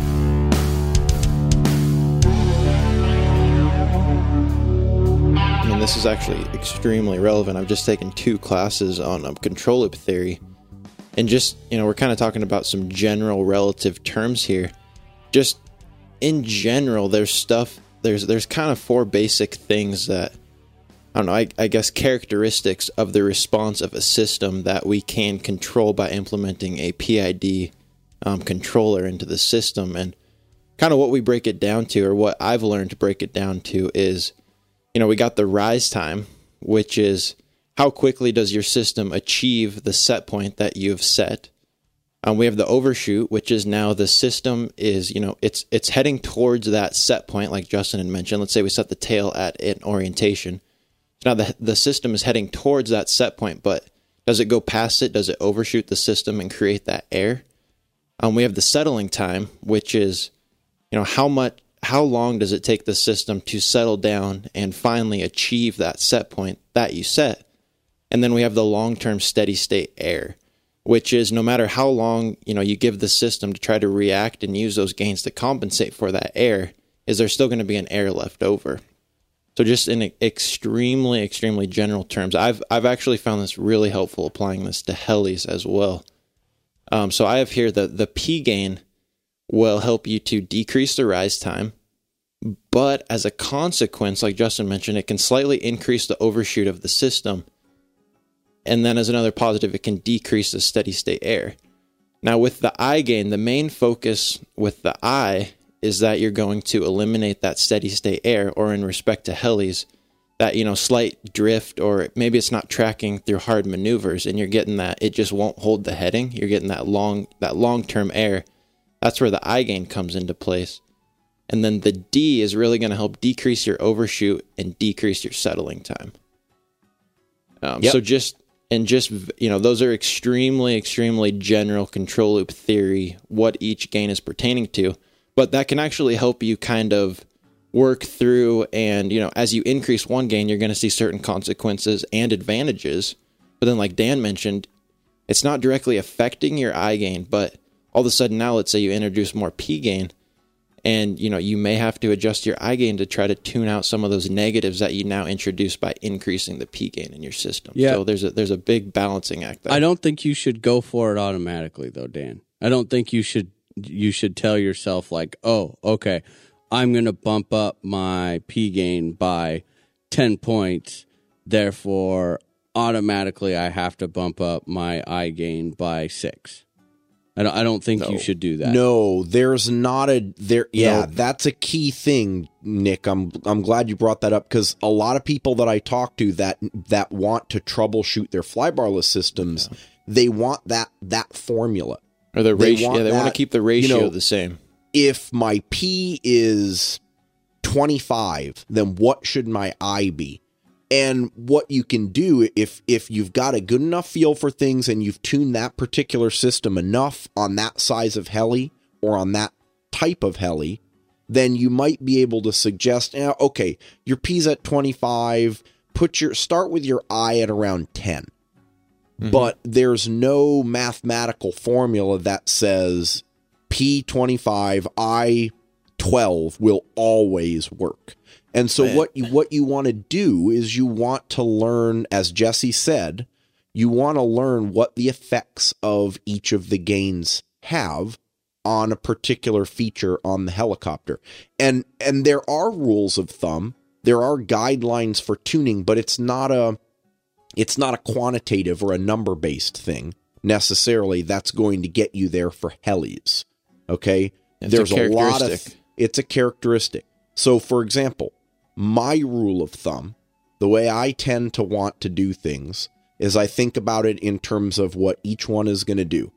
P gain is always the one that I start with when I'm going in advanced tuning. Now that it that we're we're talking about just by virtue of the fact that we're talking PI and D, we're talking advanced tuning. Everyone knows that most flybarless systems out there have in one form or another just a say a tail gain or a head gain slider. And what that usually represents is some combination of the two or three gain terms at a fixed ratio or one gain term in in a major way. And then you have to go in and, and fine tune stuff. So when we're talking advanced settings we look at this is justin's rule of thumb. Other people may see it differently what i do is i look at p gain first okay what i want to do with p gain is i want to increase it such that I'm going to get, as Jesse was talking about, that initial rise time. I'm getting the the fast response that I'm looking for. So I give an input, it rapidly moves towards the the set point I'm telling it. Okay. Yep. You you go up to the point where you're going to start getting that fast wag, kind of like Nick on the brakes and the gas in his car. He's got too much P gain. You're going to increase the overshoot. That's right. You drop then then you back that P gain off a little bit so you're not getting that oscillation and I go to the I gain now. You increase that I gain and as as we talked about again that the I gain is supposed to minimize in the long term minimize the difference between the set point and the actual uh, i- i.e. the error. Mm-hmm. Okay? The steady state error Jesse used that term it's not surprising if you take a step back and think about it for a second why we in the hobby use the term heading hold. Heading hold and integral gain, I gain, are synonymous with each other. The I term is the portion of the control loop that acts to maintain a heading over the long run. Yeah. And I always Okay. I always think about this with the V bar. You know, you, you think you hear if you have a very slow wag that doesn't go away. So basically what that means is you have a, an air in your system that's not going away, a constant wag. What are you going to change? You change the I gain to reduce that air.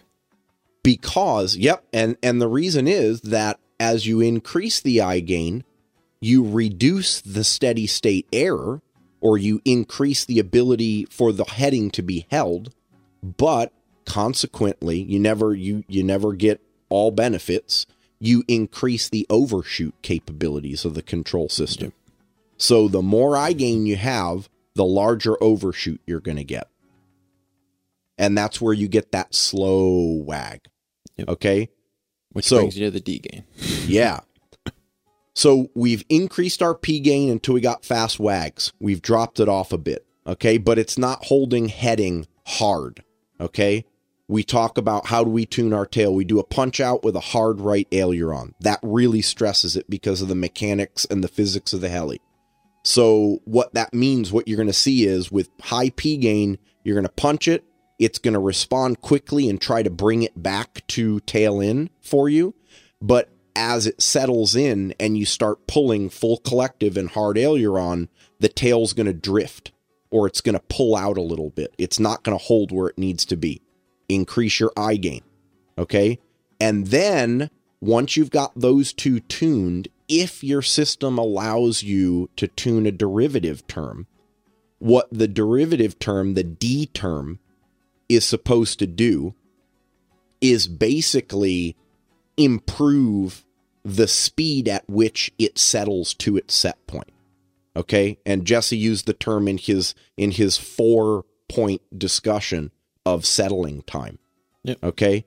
So what the D term does is it decreases overshoot and it tends to increase the stability of the overall loop. The problem is that as I said before D and here's a mathematical term D means derivative it's really sensitive to noise. And in our world, noise means vibrations. Okay? Those those vibrations are amplified by the controller when it takes a derivative of that of that error. And so, so depending on the controller, some manufacturers will choose not to give you the option to tune D-gain or they will constrain the range over which mm-hmm. you can tune it significantly so that you can't as as a non-expert tuner get yourself into a situation where the D gain blows up and you lose stability and the thing falls out of the sky. Yep. Wow. Okay. There's a little to swallow. I love it.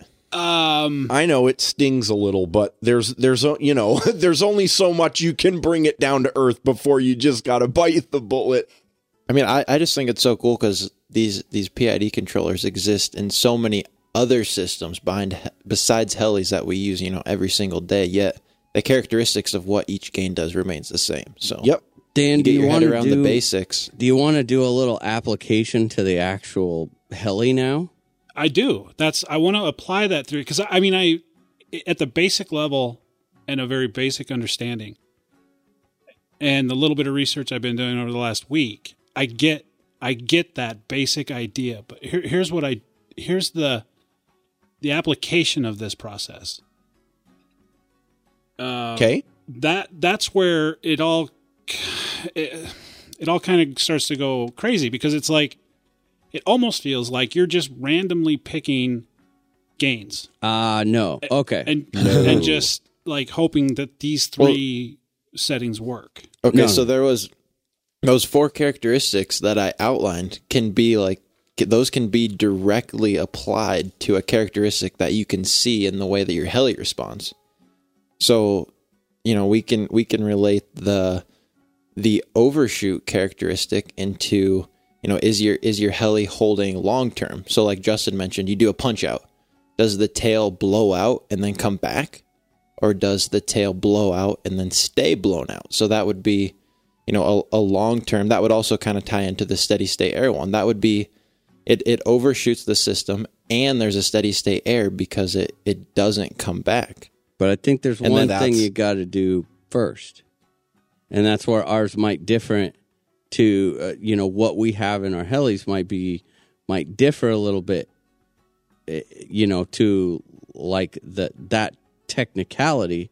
The vocabulary. Yeah, that vocabulary is you have to get out there and you have to tune your main gain first because you have to get close. If you just go out there and expect that you're going to start, you know, you put it up into the first hover and you start chasing PID, it's going to be a bad day, a Yeah. bad, very long, very frustrated day. So Dan, to to kind of you know get you going in that direction, you know these the manufacturers of the flybarless systems have determined you know they're all a little bit different they all tune a little bit different some rely more on a specific game than others do for that feel that they like so your best bet is to really to go out there and try and maximize and when we say maximize the gain which is get it up as high as possible to where it, you start You're to talking see- about the main, just the main slider, like the yeah, well, and it doesn't matter for for for head or tail. I mean, this this can be applied either way. To go up, And that in it in itself is a rule of thumb, Nick. You're saying we start lower yep, and we increase the gain yep, as much as we possibly can to where we notice negative symptoms, and then we might back it down just a couple. yes, absolutely, Yep. Absolutely. And then Okay, so before you go on, okay, let's let's start. Let's leave it at that. We're talking about. We'll talk about the head right now. okay, we we we start at the default setting hmm and Mhm. we go ahead and start slowly creeping it up. What is going to be the first negative thing that we that we should notice Uh, as the gain starts to get too uh, high? an ex- As an overall gain? an ex- and the again, overall gain. This is going to depend on on some flybarless systems are more prone to certain things than others. Like Icon, usually the first thing that you will really notice, um, and again, pilot skill plays a big role in this too.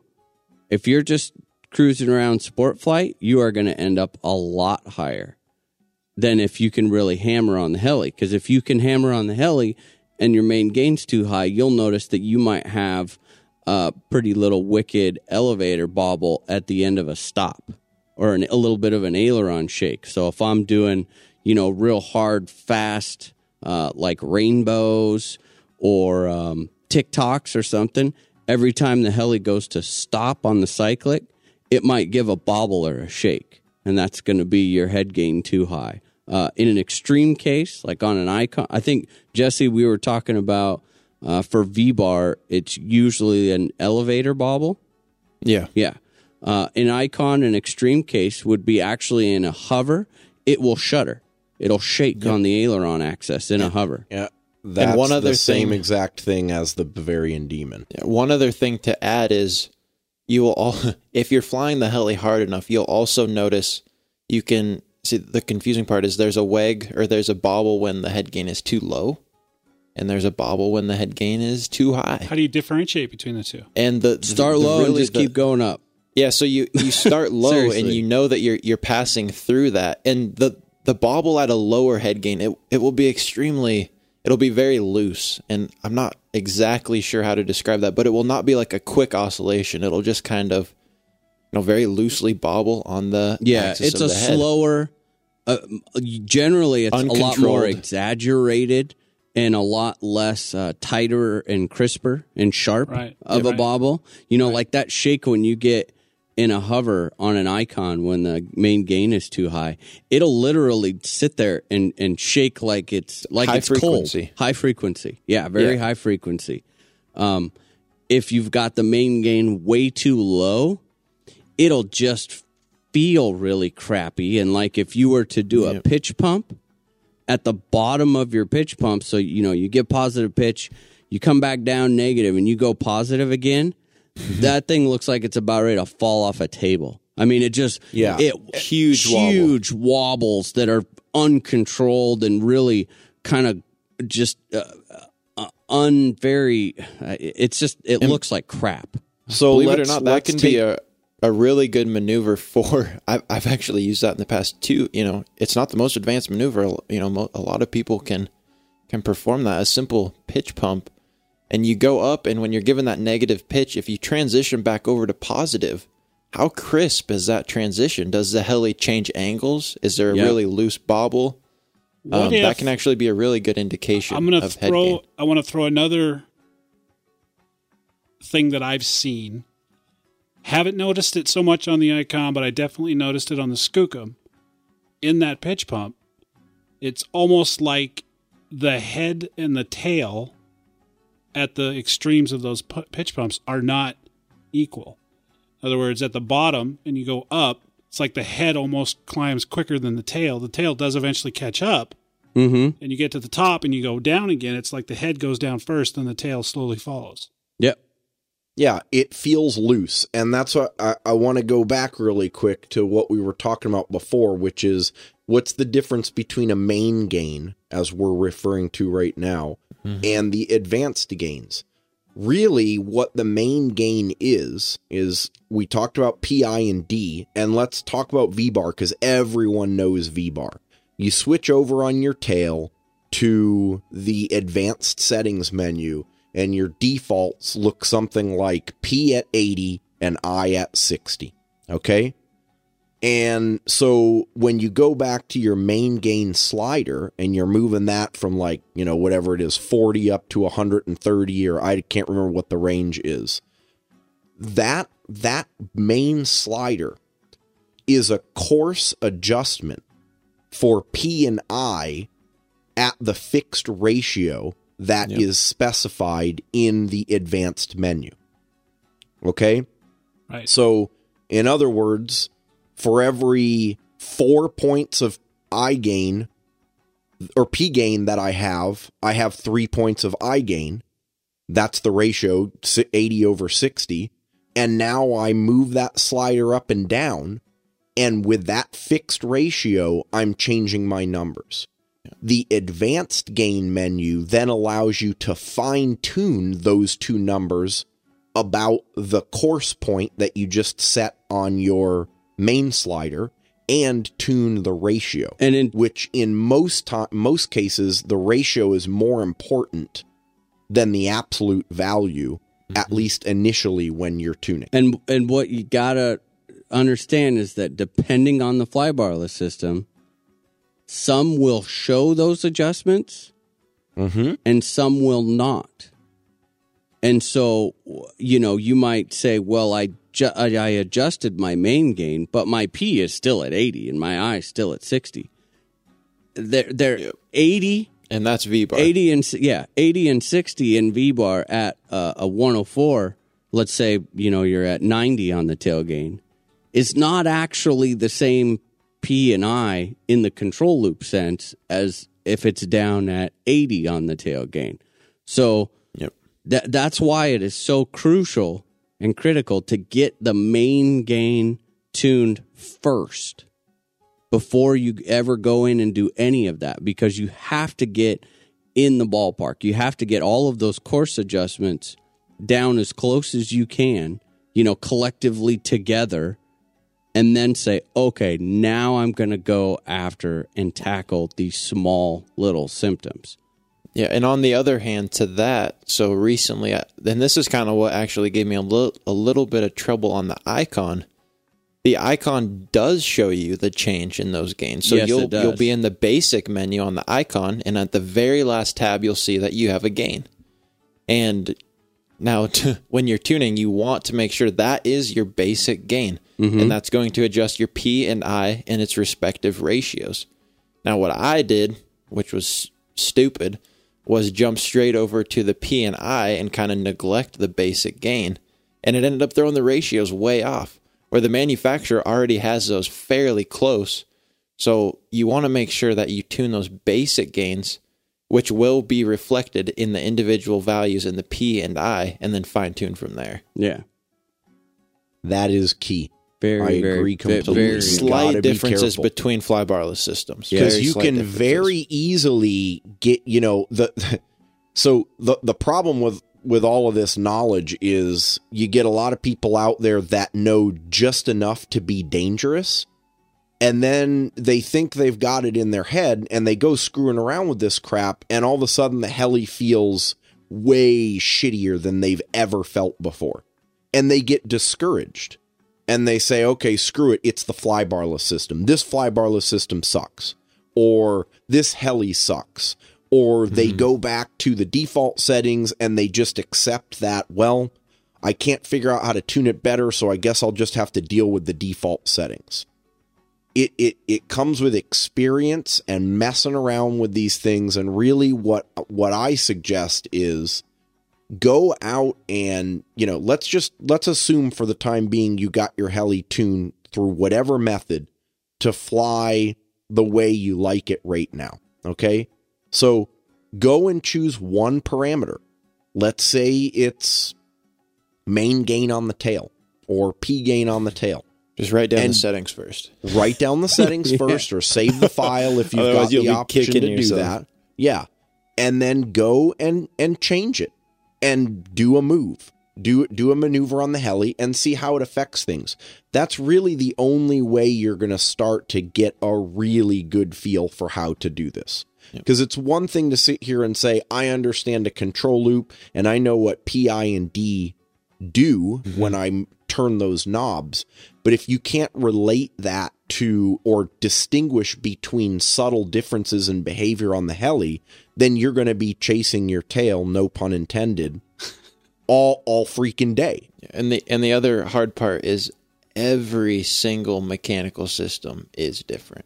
Oh, dude. that- So you seriously have to you I mean you literally have to learn your heli and how your heli responds to different gains. Yep. Because any little variable, there's so many variables in these, you know, in helicopters that every single mechanical system here responds differently to an input. Yep. The, Yep. The so are you guys telling me that with your respective flybarless units that you're flying, when you first started messing with those units, after you felt like you got your main gains uh, set at a reasonable level, you actually just arbitrarily started fiddling one or two points here or there on different gains and then experienced what it did and just took note? Well, you, At you some have point, yeah. a basis or uh, you know, you have these go by kind of rule of thumbs, but ultimately you have to make small adjustments, look at the physical change that it made to the model, take note of that and apply that to your next setting change. And I do you, it. You gotta at some point, Dan.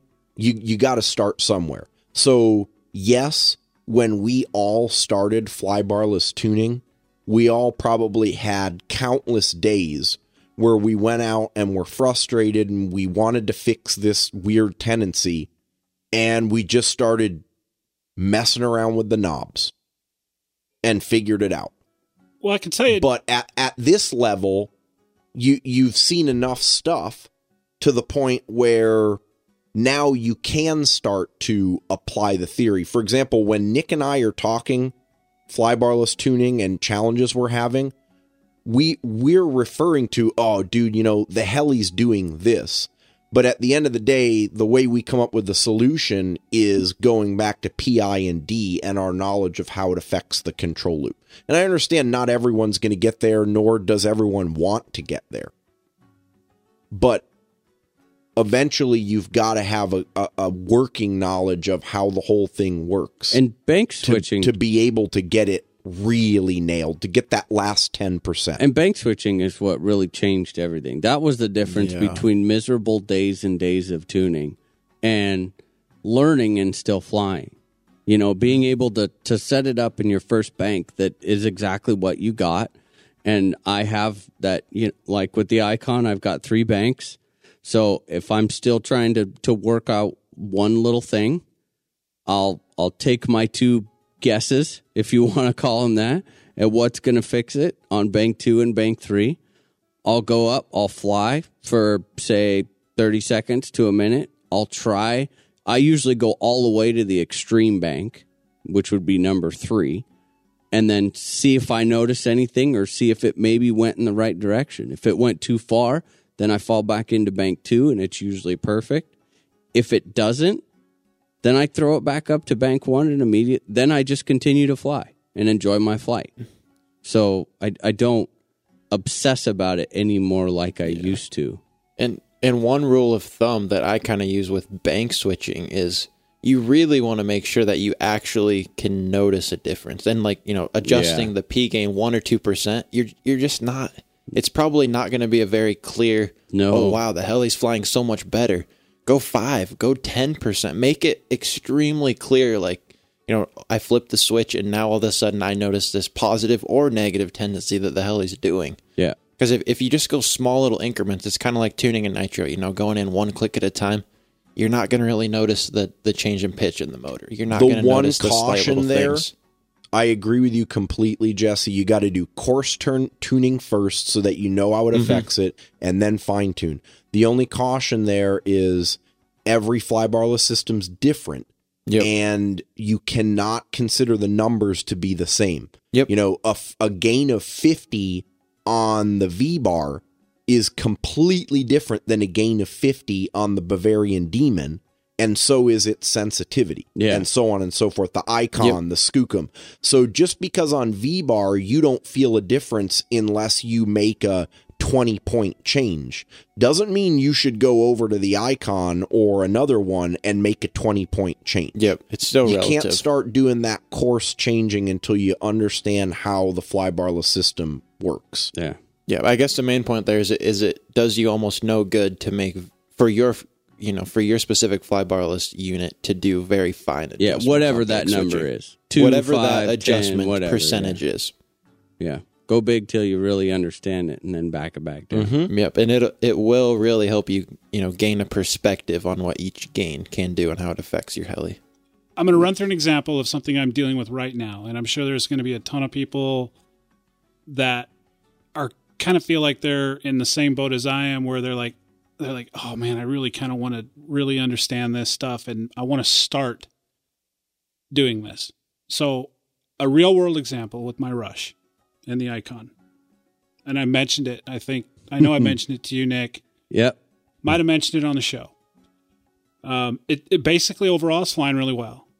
In tic-tocs on either end, I'm noticing a shake or a bobble, and I can't be specific in in what that is. If it's if it's a aileron or an elevator, but what I'm mm-hmm. getting from this conversation, and I think what our listeners might be able to, to who are at the same level as I am might be able to get out of it is I need to turn my main gain down a little bit and see if that starts to go away. Up or down. I mean, I mean Yeah, up or down. up or down. You got to find out where you're at first, and then and then go. Yeah, from with there. and without seeing it or knowing the specific system, it's hard to say. and so basically, if I turn it down and I notice that it's getting worse, then I need to go the other way. that's right. And if you turn it well, up, and, and it gets again, worse. there there are there's rarely a situation where at either extreme there's only one symptom. Okay? You know, if it's too low and you're getting a funny lazy wobble, it's probably also going to be accompanied with a really loose unconnected feeling. If you're too high, your wobble's going to be faster, but in less aggressive moves, the head will feel very rigid. Yep. And so again, you gotta you've got to think about exactly what that gain is going to But- but have see, an look, effect on. At the same time, we've got to tackle one problem at a time, right? We Yeah, and- and I yeah, I know what Dan's saying. I personally, Dan, that that exact situation is probably y- you have you are fighting one of probably the number one number one head complaints I've ever heard. Period. And hmm. you know where it usually applies is to an electric. Very rarely do you have people say, "I don't like how my nitro flies in tic-tocs." Yep. Reason for that is disc loading the heavier your model gets on the same size blades uh, at the same given head speed gets really tricky to tune. Yeah. It gets very, very tricky to tune to the point where sometimes you just flat out can't get that out unless A, you're timing yourself. I mean, I can take my my Raptor for example, which is a an extremely forgiving tune model. I mean, it just right out of the box, it does not like to bobble. I can make it bobble in a tic-toc. So that's Yeah. that's bad almost collective management. bad collective management. Exactly. And that's really hard to determine when you're learning because you just, well, it bobbles, so it must not be tuned right. So uh, with a tic-toc bobble, I try and do kind of more of a, of a process of elimination first. Like, if you can't tell me 100%, I mean, believe it or not, a tail kick in a tic-toc will look like a head a head bobble. Yep. A, a tail kick that happens no more than two inches or one inch will make the head look like it shakes on either end of a tic-toc. So Yep. then we go back to those basic, easier tests for a maneuver that you know that you can do 100% and see. We'll go ahead and let's check the head gain in a pitch pump, like we were talking.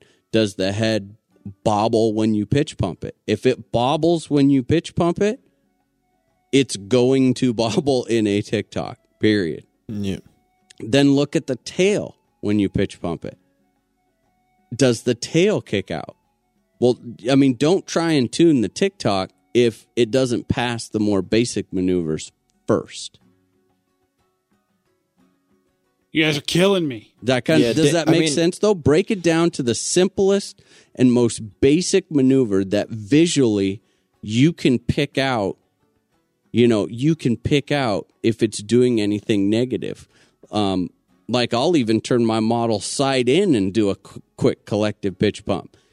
All of a sudden, an elevator bobble in a head gain issue becomes blatantly different. I mean, it becomes very obvious. Like, whoa, oh my God, the freaking tail's moving up and down three inches. I didn't see that before.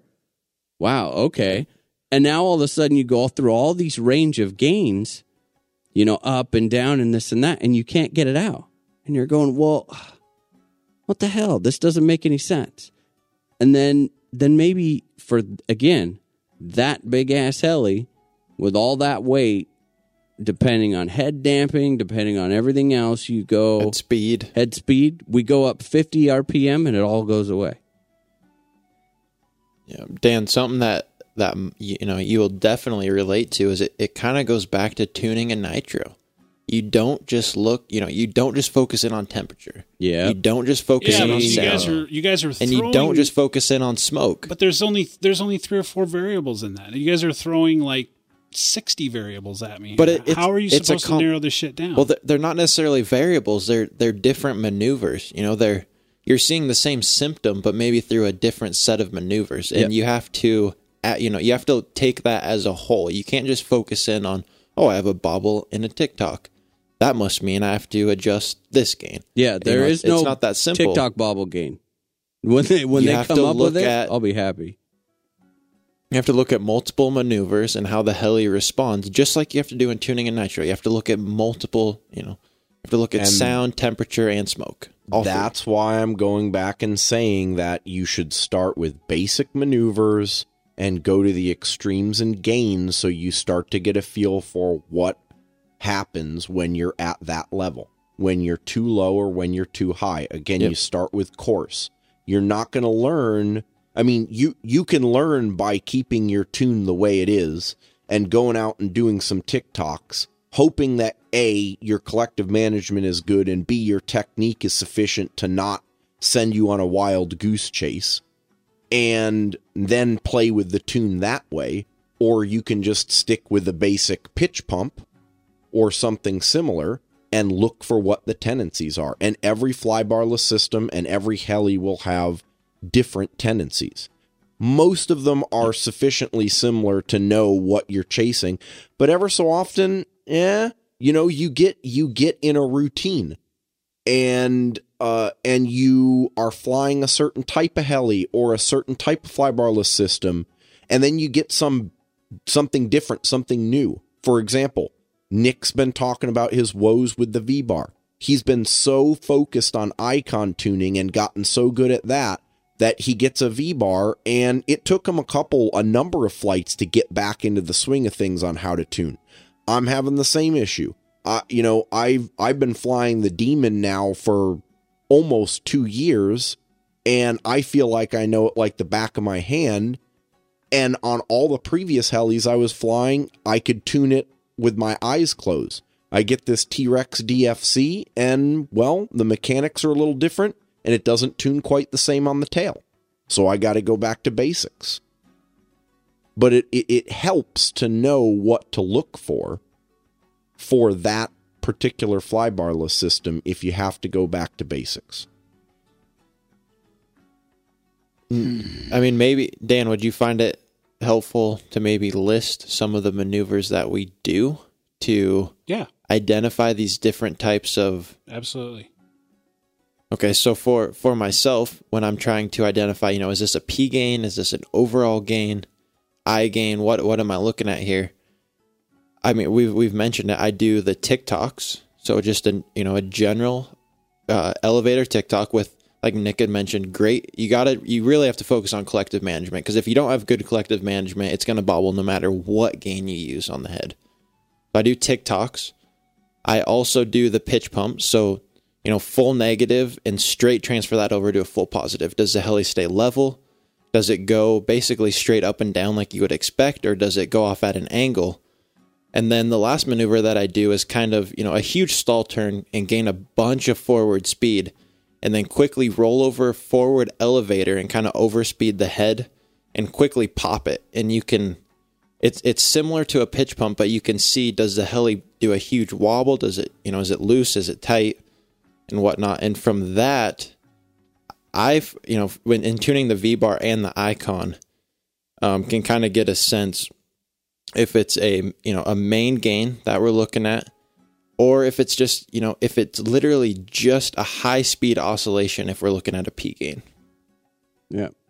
That's about, I mean, pretty close. Those are the three that For head gain, I would say mine are. I will do a pirouetting pitch pump, um, just Mm-hmm. full speed pirouette, and kind of do some pitch pumps and watch the disc. It's a little easier for me to see. The, makes it more clear. yeah, see the disc as a whole because it kind of turns it into a flat plate across the top, and you can see it wobble. Uh, so I'll check that, and then uh, you can even just sit there in a hover and give a quick elevator jab forward and backward, and watch how the heli stops. That's a key right Does there. it when you jab it forward? Does it go whoa whoa whoa at the end? Whoa whoa whoa at the end? Because if it does that in a hover, I mean, right there, it's never going to tic-toc right. Period. End of story. And if I get the But what gain do you relate that to? well, again, that is one of those where I have to get the main. It, it's a collective of everything. If I get it to where it's nice and flat in the pitch pump, and I'm, you know, uh, uh, like you were saying, doing something high speed, fast. I'm not getting any weird shakes in a hover. It's not pitching up or down in fast forward flight, and that's the final symptom. Then I go after a D gain Yep. um, on the head. But the, I I start with the basic gains for there for the head first. That's always where I start first, right there.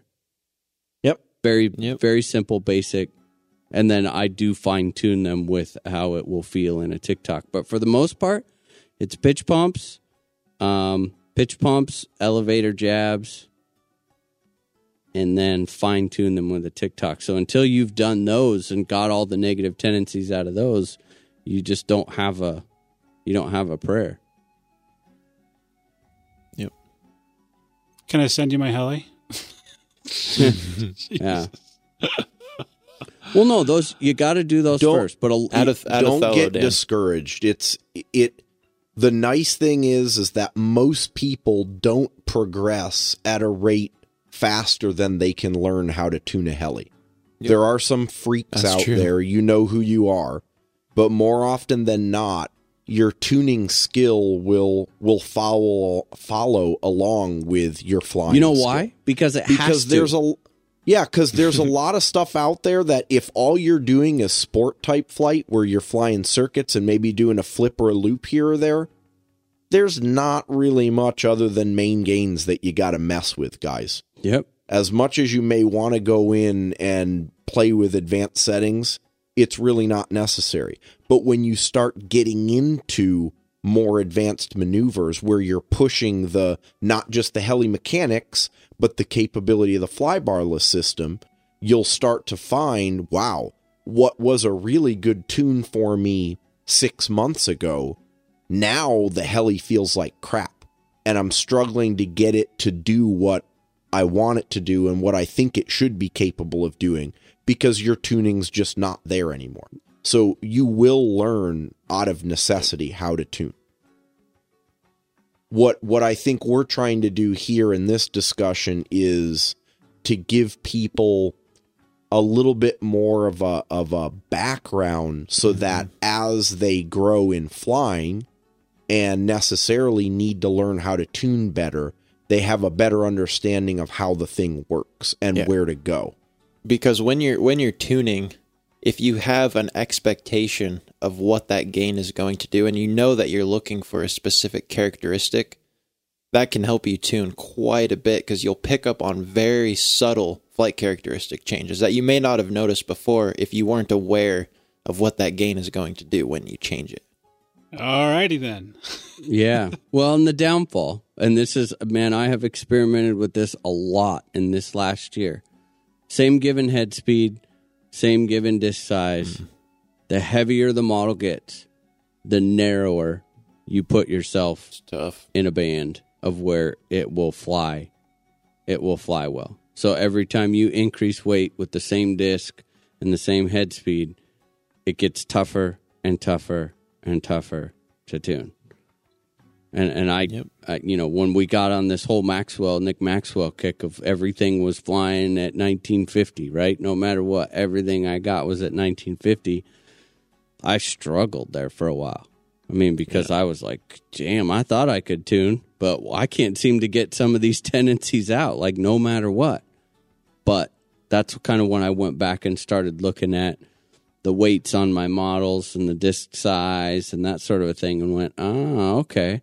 I want everything, all of my 700s to fly at 1950, but that just might not be the case. Like the the E700, because it's so light, I can tune it at 1750 and hammer on it, and it doesn't yeah, bobble. you can't. It, yeah, the it, it's a it's a bigger picture with more variables than that. You can't make it that simple. Yeah, but that is kind And- of the and- rule of thumb. The the lighter the model, the easier it it will tune, and the wider range of, eh, of values that won't give a negative symptom. Yeah, that's why we've always said nitros. They just, Do- they just it's lock because in. they do. No, they do They're- because they're, they're so easy to tune because they're so light. Yep, they just lock right in. Huge, very forgiving on the game. So you telling me I need bigger I- blades for my rush then? Uh, Well, hold on. I that I want to before we go there, I want to go back to what Nick said because Nick confidently said that he'd rather go towards higher disc loading. I think that's what you said because that makes it tune easier. lower disc loading. lower. Okay, well, what I'm going to say either way is there is a sweet spot. If your disc loading's too high or too low, then you will have a challenge tuning. Yeah, it's pretty tough to get it too low nowadays, though. Truthfully, Yeah, most of the power systems and motors we're putting in these helis way enough to get you. get it above that lower threshold. Yeah, I think so. Anyway, Dan, what I would personally do is I would I would try it. Um, with what you got, the easiest thing would be you're flying it at what? Uh, 1950 1950. at what pitch? Uh, 11. At 11. Mm-hmm. Try 2050 at 10 and a half. That's what I would try. So we, you know, we want to you want to try and decrease your total collective pitch because a it's going to be spinning faster, um, unless you're okay with it having Unless more. you're rock star. unless you're yeah, unless you're okay with having it more pop. But the the higher head speed will inherently make it more stable, and you might, I mean, literally, you might immediately see some of those tendencies go away. I mean, I've had guys that I've talked with that you know uh, I fly mine at twenty one fifty, and I'm going, oh Jesus, uh, okay, uh, and then they're saying, well, yeah, but I tried that nineteen fifty and it flew horrible. Uh, yeah, because you're tuning the range, your tuning range narrows the lower you go down in head speed too. So higher head speed makes it a lot easier to tune. So it might just be that the rush just really doesn't with the weight that you have because you're And it's a heavy helicopter. yeah, because It is a heavy it's heavy to helicopter. begin with. You're running a, like a 160 and the 4530 ump motor on there, which is inherently heavier. Um, I would default to 710s on that heli or 715, 716, something like that. And then I would not be afraid of running a slightly higher head speed, slightly lower pitch uh, than you. Or I just stretch it to a 750. Yeah, yeah, No, I'm serious. yeah. Yeah. Um, but that that's what I that's the direction that I would go because I've been there, Dan, and I have struggled, and I I knew what I was trying to do, and I I could do all of those maneuvers, and I still struggled. I mean, I really wanted to get that the DFC down lower in head speed than what I was, and I just couldn't do it and still hammer on it. It just couldn't. I couldn't make it light enough. You know what I mean? Now, fly it on seven ten. If I would have flown it on seven tens, uh, I probably could have gone down another fifty RPM and got it to tune the way that I wanted. But I have some 710s. well, Yeah. give them They're a the, shot. shitty, they're the shitty old Mavericks, though. Uh, I wouldn't tune with those. They're the, like the All right, original don't give them a shot. yeah, I wouldn't tune I with can, those. consider going 750, Dan. My experience thus far uh, with the larger Goblin running anywhere from 750s up to 813s is that it's it has a far less sensitive response to tuning as the disc gets larger. Yeah, but and I still as think the heli gets larger. he could still and it's go a, up it's to a stability thing. two thousand. He could still go up in head speed just to try it. I mean, that's going to be your Oh no no no! I Yeah. agree. I think it's a worthwhile check. Well, that's something I can saying. try tomorrow morning. I mean, I mean, I can. Yeah, I can just try that. exactly. Yeah, that's just Yeah. a percentage. and then tune your just put it at 2050 try that put it at 2050 obviously pay attention to your timer you know if you need to reduce your your timer accordingly try it just Yep. at the beginning but put it at 2050 and then adjust your pitch to get it back to that same feel that you had before as far as overall power and overall pull and then kind of mess with the tuning from there and you might go whoa wow okay this is really easy and then slowly work it back down. Just keep, you know, slowly working it back down, tune a little bit. Oh, okay, well, I went down another, you know, 40 RPM this time, and now I see a little bit here. Try and tune it out. And if you can't get it tuned out, then you kind of know. That's you're we're playing that 1950 range is is kind of playing right on that edge for a heavy helicopter. Yep, that's true because I fly my nitro at 1950. And you it, it probably doesn't do any of that. Yeah, and it's funny because even like I, f- I fly my 7HV at 19 like 75 or 1980 and just that 30 RPM can make a world of difference. Mm-hmm. So you can, you know, it's a once you in, let's say you increase it to 2050, just gradually go back down. Because even 20 or 30 RPM can make quite a difference. Yep. So don't. Uh, uh, I bet you that's what you're running into. Been there. I'll man. tell you what. Tomorrow I'm going to play with that, Okay. and I will come back next week and I'll give you a report, Sounds good. and I'll good. tell you what I gathered from that. Because I have a All feeling this is going to be, um, this is going to be my, my this season probably one of my biggest projects is to really thoroughly understand that shit because It'll be the next two seasons. oh my god two seasons Well, no, It- because it takes a here's the while. bad You part. got this. if it, if you were to not get any better, it, it would be this season. But I mean, every season that we get better, we fly harder, and now all of a sudden a, a little bobble comes up, and it's like, oh my god, really? I mean, this thing flew perfect, and now why I and do you this? got to rethink it. and you have to just get that much better at tuning and that's why they kind of go hand in hand the better you fly the better you get at tuning or you just say "Ah, i suck at tuning and just crank the head speed up and fly it but uh, i mean it, it's Don't true do though that. if you or or you just like flying at high head speeds because it's fun. yeah come on. that's true that's true It's entertaining. Oh, stop, it's loud. Jesse. yeah pc answer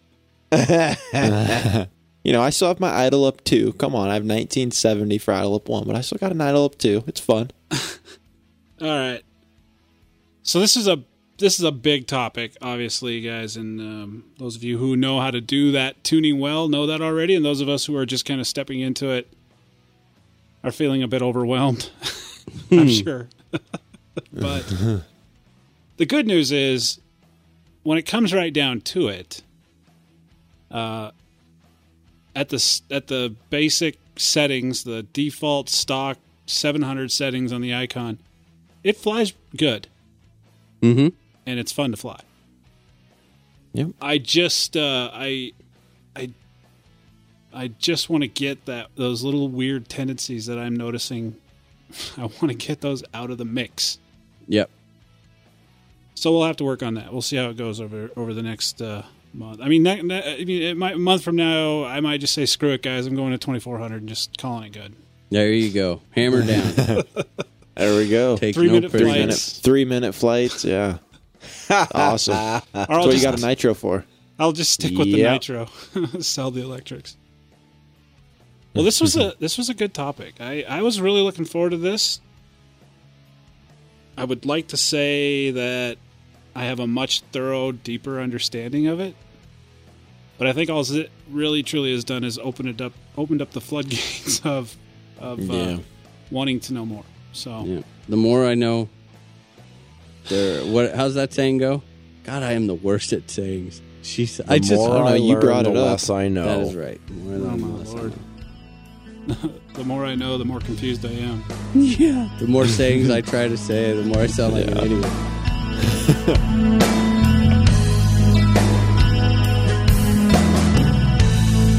They carry most of your favorite major brand names Rotary Wing RC. Batteries, blades, chargers, electronics, flybarless controllers, complete helicopter kits, parts, and tools. Coming soon, Kontronik ESCs. Rotary Wing RC. Great customer service, and if they don't have it, give them a call. Check back often, as their website is constantly being updated. Rotary Wing RC. keeping you airborne. Look them up today at www.rotarywingrc.com.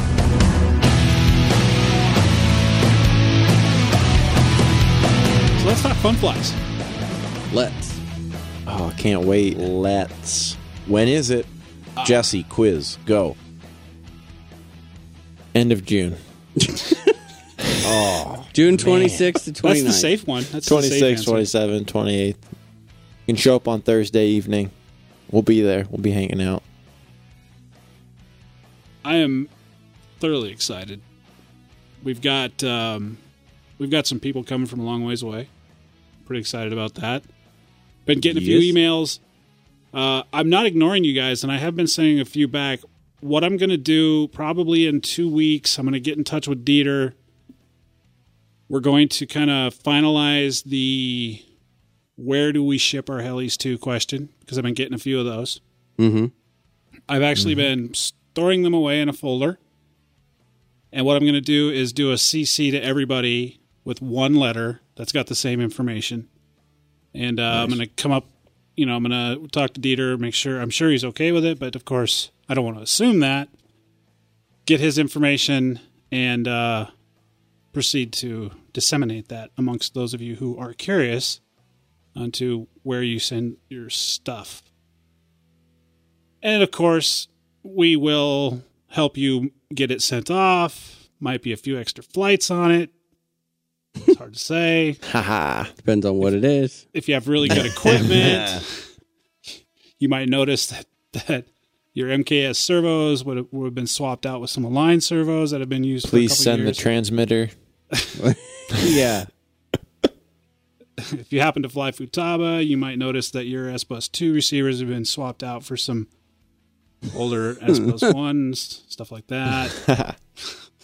Kidding, of course. We won't do any of that, but we will help you uh, get that stuff sent back. It's real easy to do these days with prepaid packing labels. We can just get it, seal up the boxes, throw the stickers on, drop them off at the post office or UPS, however, however you guys want to do that. Easy. So, but before that fun fly, I mean, we've got Othello coming up. Oh, it's right Four around the corner. dude. guess what? Guess what happens at Othello? Someone wins some blades. I get a new set of compass blades. I want to relate an email I got. It's kind of funny. Get an email from a listener. He says, Hey, I heard you and Justin kind of ribbing each other about putting some uh, custom paint or decals on, on the blades. I think that's a great idea. And then he proceeds to say, So what I'm thinking is um, if you wanted if you wanted to get some like like jackhammer put on the blades, I'll go ahead and pay for those vinyls. I mean, he was he spelled it all out. I'm like, wait a minute, are you telling me that you're pretty sure Justin's going to win? Is that what you're telling me? Thank you, Jackhammer. anonymous listener. Yeah. I'll take it. Okay. Well, we'll see about that. I We'll see. I sense There's still four weeks. Dan. I'm gonna I'm gonna go out on a limb, and I'm gonna say 25 flights tomorrow, All right. and at least 20 on Sunday. See, at the end of the day, whether I win or not, I know that I will have put up a good fight. Indeed. And that's more important to me. That's That what sounds all like the defeat. losers say. yeah. Wow. What a statement, Oh, statement. dude, I'm not. I'm not giving in yet, Are you sure? Did you just hear what you said? That's what all second place people dude. say. I'm right behind Nick and you. I know, but I, did- I'm I within didn't just like say that. 13 flights of you, Jesse. Where are you at, Justin? Again, remind me. Like one. 172, Yeah, dude, you're 173. Sorry. you've got. That's that's gonna be it's gonna be a close one. But keep in mind, we have till noon of the Saturday. Oh, indeed. So what I plan on doing is, if it's close, I'm gonna sabotage. I'm gonna. I don't know, man. I'm gonna. I'm gonna like stress some of your links. I don't know. So like pop. Oh, off and dude, that's not cool. Well, who said anything about being cool, man? yeah, who, who cares who's cool? It's all about the W. that's not. That's not safe. well, you, you're a pro. You'll figure. You'll you'll be you'll be all right. You'll work through No, it. he won't. Oh, he'll he'll make it so you can't even take the heli off. There you go. Don't worry, it won't even leave the ground. See, I'm thinking of getting there a day early so I can just camp out at the field and fly. Oh, Oh my god, that would be fun. Maybe I'll show up a day early too. This next Two week, days though. Dan is my is my Friday off, dude. Watch out, Jesse. You didn't listen to last week's show when I put up forty plus flights in one six day period. I I heard about it. yeah, That that kind of that actually makes Take me that. nervous a little bit. That's a lot of flights for you, for anybody, but especially well, especially Justin. Yeah, especially. you couldn't have just left it at that's a lot of flights. You gotta, you know, you gotta add salt to the wound I- here. got to do something. I got to get in though, your dude. Head okay. somehow, right? It's okay. I, but I are those are just those are just speed flights, right? No, they're not. Oh, okay. No, that's because I've only got three packs that are speed packs, and then I've got three packs that I share between the 770 and the T Rex. Ah, So, in order to get as many flights as possible, at least during the week, I've got to fly all the helis. All right. Well, we went off on a bit of a tangent there, but let's get back to Othello. That's May 16th. You guys know off the top of your head? Yeah, May 16th, 17th, and 18th. So definitely, if you happen to be in the region or in the area, uh, stop in. It's always a great, great event. You can, of course, uh, we're going to be doing a live shows there, there as well. We're going to get Nick to partake of some hot apple pie. if we have to tie him down and force it down his throat. Jesse, Yeah. you're bringing your brother, right? Because we're going to need a big bastard to help with that. yeah. My brother will probably be there, so fear not. I have no problem Uh-oh, Nick. apologizing ahead of time for making him cry. Oh. I'm Dude, good, good luck, dude. Good luck. You better you'll get you will get one, and I literally mean one blind attack. And if that does not land, you are done. That doesn't bring him down. Not only Yeah, if it doesn't land, if it doesn't land and and is and not effective. completely disable him. permanently You are done. permanently. Yeah, Permanently permanently like, because the weekend. remember, Jesse, he will wake up. Yeah. It may take a couple of hours, but he will wake up. Yep. anyway, it's going to be good. fu- It's going to be good fun. Can't wait to to hang out with all of our heli friends from the Northwest. Oh yeah. I got to tell you, I think I've only got two shirts left, maybe three. Uh, in fact, I just had an order the other day. To have to do a little bit of a refund. Don't have any more XLs left. Basically, I've got, I think I've got three 2XLs and one 3XL left. So if you happen to fit that size, let me know and we'll get one sent out to you. Hats, of course, always weekly go out. I think a big order just went out yesterday. Yep. And uh, Oh yeah. Yep. of course, uh, get your citizen number put on there. Got those fancy white hats. Yeah, Got white sitting and right next to black. me. Did we get our hat off to uh, our game show Yes, we did. contestant They are- from last week? As of yesterday, when they all went out, we are 100% caught up. Awesome. So if nice. you do not get your hat by, well, let's see, this comes out on Monday. By Friday, let me know. Because every, every and all of them should be all caught up. Who, do you guys all have Cool. the white one? I know Nick's got one. yes, Yes. I have one. Are you guys gonna actually wear that? Yes. Yeah. No, you can't wear it. Remember, because it's white. I It know gets that. dirty. It's going to get dirty. But you know what? I think I'm going to sacrifice this first one and just let it get all nasty and nappy. Ooh. Yeah, I'm Yeah, I actually. think I'm going to you can get one wash too. it Dan. though.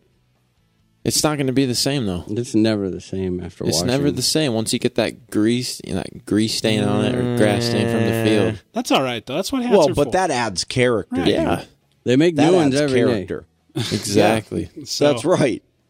Oops, I dirtied my old one. Nick, So I think I'm going to go ahead and uh, start wearing my white one. I think I'm going to wear it tomorrow. Yeah. What the hell, right? there you go. Uh, let's see. That's uh, that's uh, about it, guys. Of course. Uh, you know what? I heard I heard something. You know what I heard, Dan? What'd you hear? I heard that there were a lot of listeners that wanted us to give some love to the small heli community, right? Yeah. You know, talking about 450s and 500s and stuff like that. I also heard. wow. Okay, get a couple more out. No, I'm good.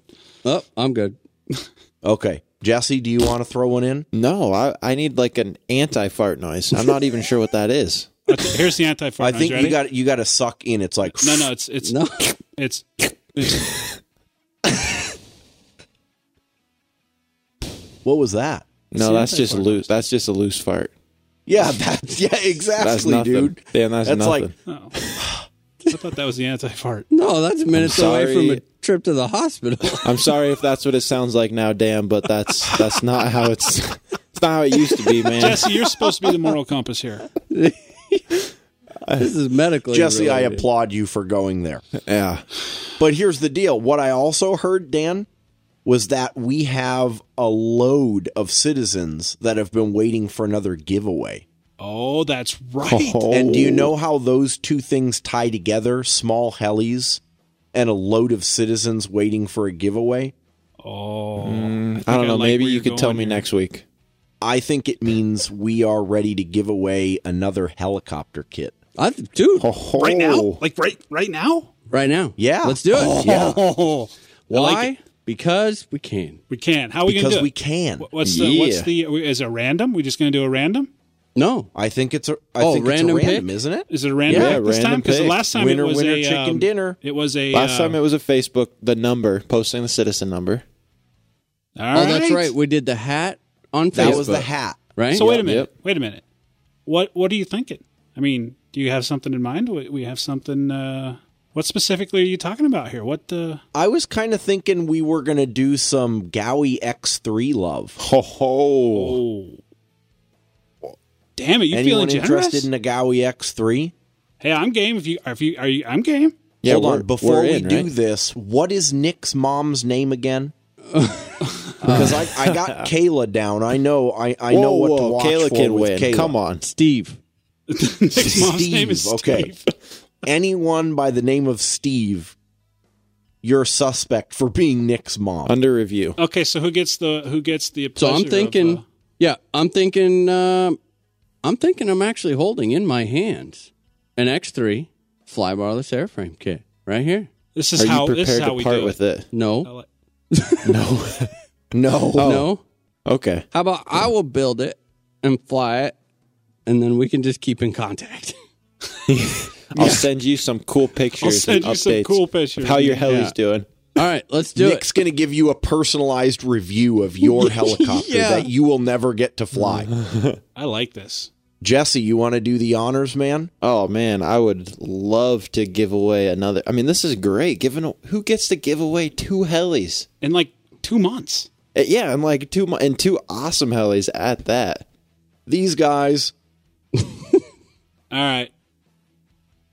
I'm ready. All man. right, guys. You are, are you sure? Are Dan? Are you sitting? I'm I am sitting. All right. I know sometimes you can stand while we're recording, so I just wanted to make sure you're sitting down at this at this exact point in time. Let's do it. I see this winner winner chicken dinner right here, the button at the bottom of the citizen list. Let's go ahead and throw everyone in the mix here. And all right, guys, are we ready? Are, ready. are we ready to give away another Do, heli? do right you here? have a winner? For God's sakes, Yeah, I have a winner Yeah, right don't here. pull the same crap that Dan did on. Oh wait, wait, Jesse. What? What about? Uh, uh, all right, all go right. for it. All right, the the winner of the second and you know second of many, let's note, heli giveaways that RC Heli Nation is going to be doing to the citizens of the nation is lucky number. Wait, wait, wait. Dan, I'm not letting you do it this time. Just sit down. All right. This is All this is happening. All right. Lucky number citizen 95. 95. Rob Who is that? Bingham. Are you kidding me, Rob? Oh, dude. Yeah. No way. Oh, you lucky bastard. yep. Damn, Citizen Rob. 95. I can't I cannot argue with the winner winner chicken dinner button, guys. This cannot No, be tampered with. it This can't. is what happens. This is No, that's it. it's how it is. Oh, jeez. Oh, he's Wow. going to be tickled. Congrats, congrats, dude. Congrats, Rob. It's going to be tough to not say anything to him because I'm sure I'll talk to him before. Yeah, he's a Monday. very active. He's a very active Facebook listener. Yeah, But is is is that not the point, guys? I know, right? It is, Oh yeah, yeah, yeah. Dude, we're and, and the, that, the citizens. Yeah. that's what's awesome about it. I mean, it doesn't. And that's that's two overseas helis, man. What? Yeah, can you guys to- start winning local, please? Oh, dude, that's true. Dude, we got to talk to Peter Larry. won Goblin 570, and he was from I want to say it was the Netherlands, right? I can't even pronounce where uh, Rob is from. Glue, Gloucestershire. Worcestershire. Worcestershire. I think I put sauce. some of that on a steak the other day. Yeah. All right, Rob. Congratulations, man. Uh, uh, you know, and guys, like we said before, that's that's not it. There's more stuff. Oh yes. We got more Yeah, stuff. not just big stuff like this. Again, you never know when we're going to just do a random hat or gift certificate or something like that just based on someone that we see on Facebook or, you know, on the internet somewhere. So hang in there. And again, we would like to say thank you to Rotary Wing RC for assisting us in the the acquisition of this particular prize. Yes. Big help. yeah. Awesome support. Thank you so much, Kyle and Joe. We really appreciate it. Wow, that's that's a great way to end a show. Yeah, that just that just feels good. Let's do that every week. Okay. I'm game.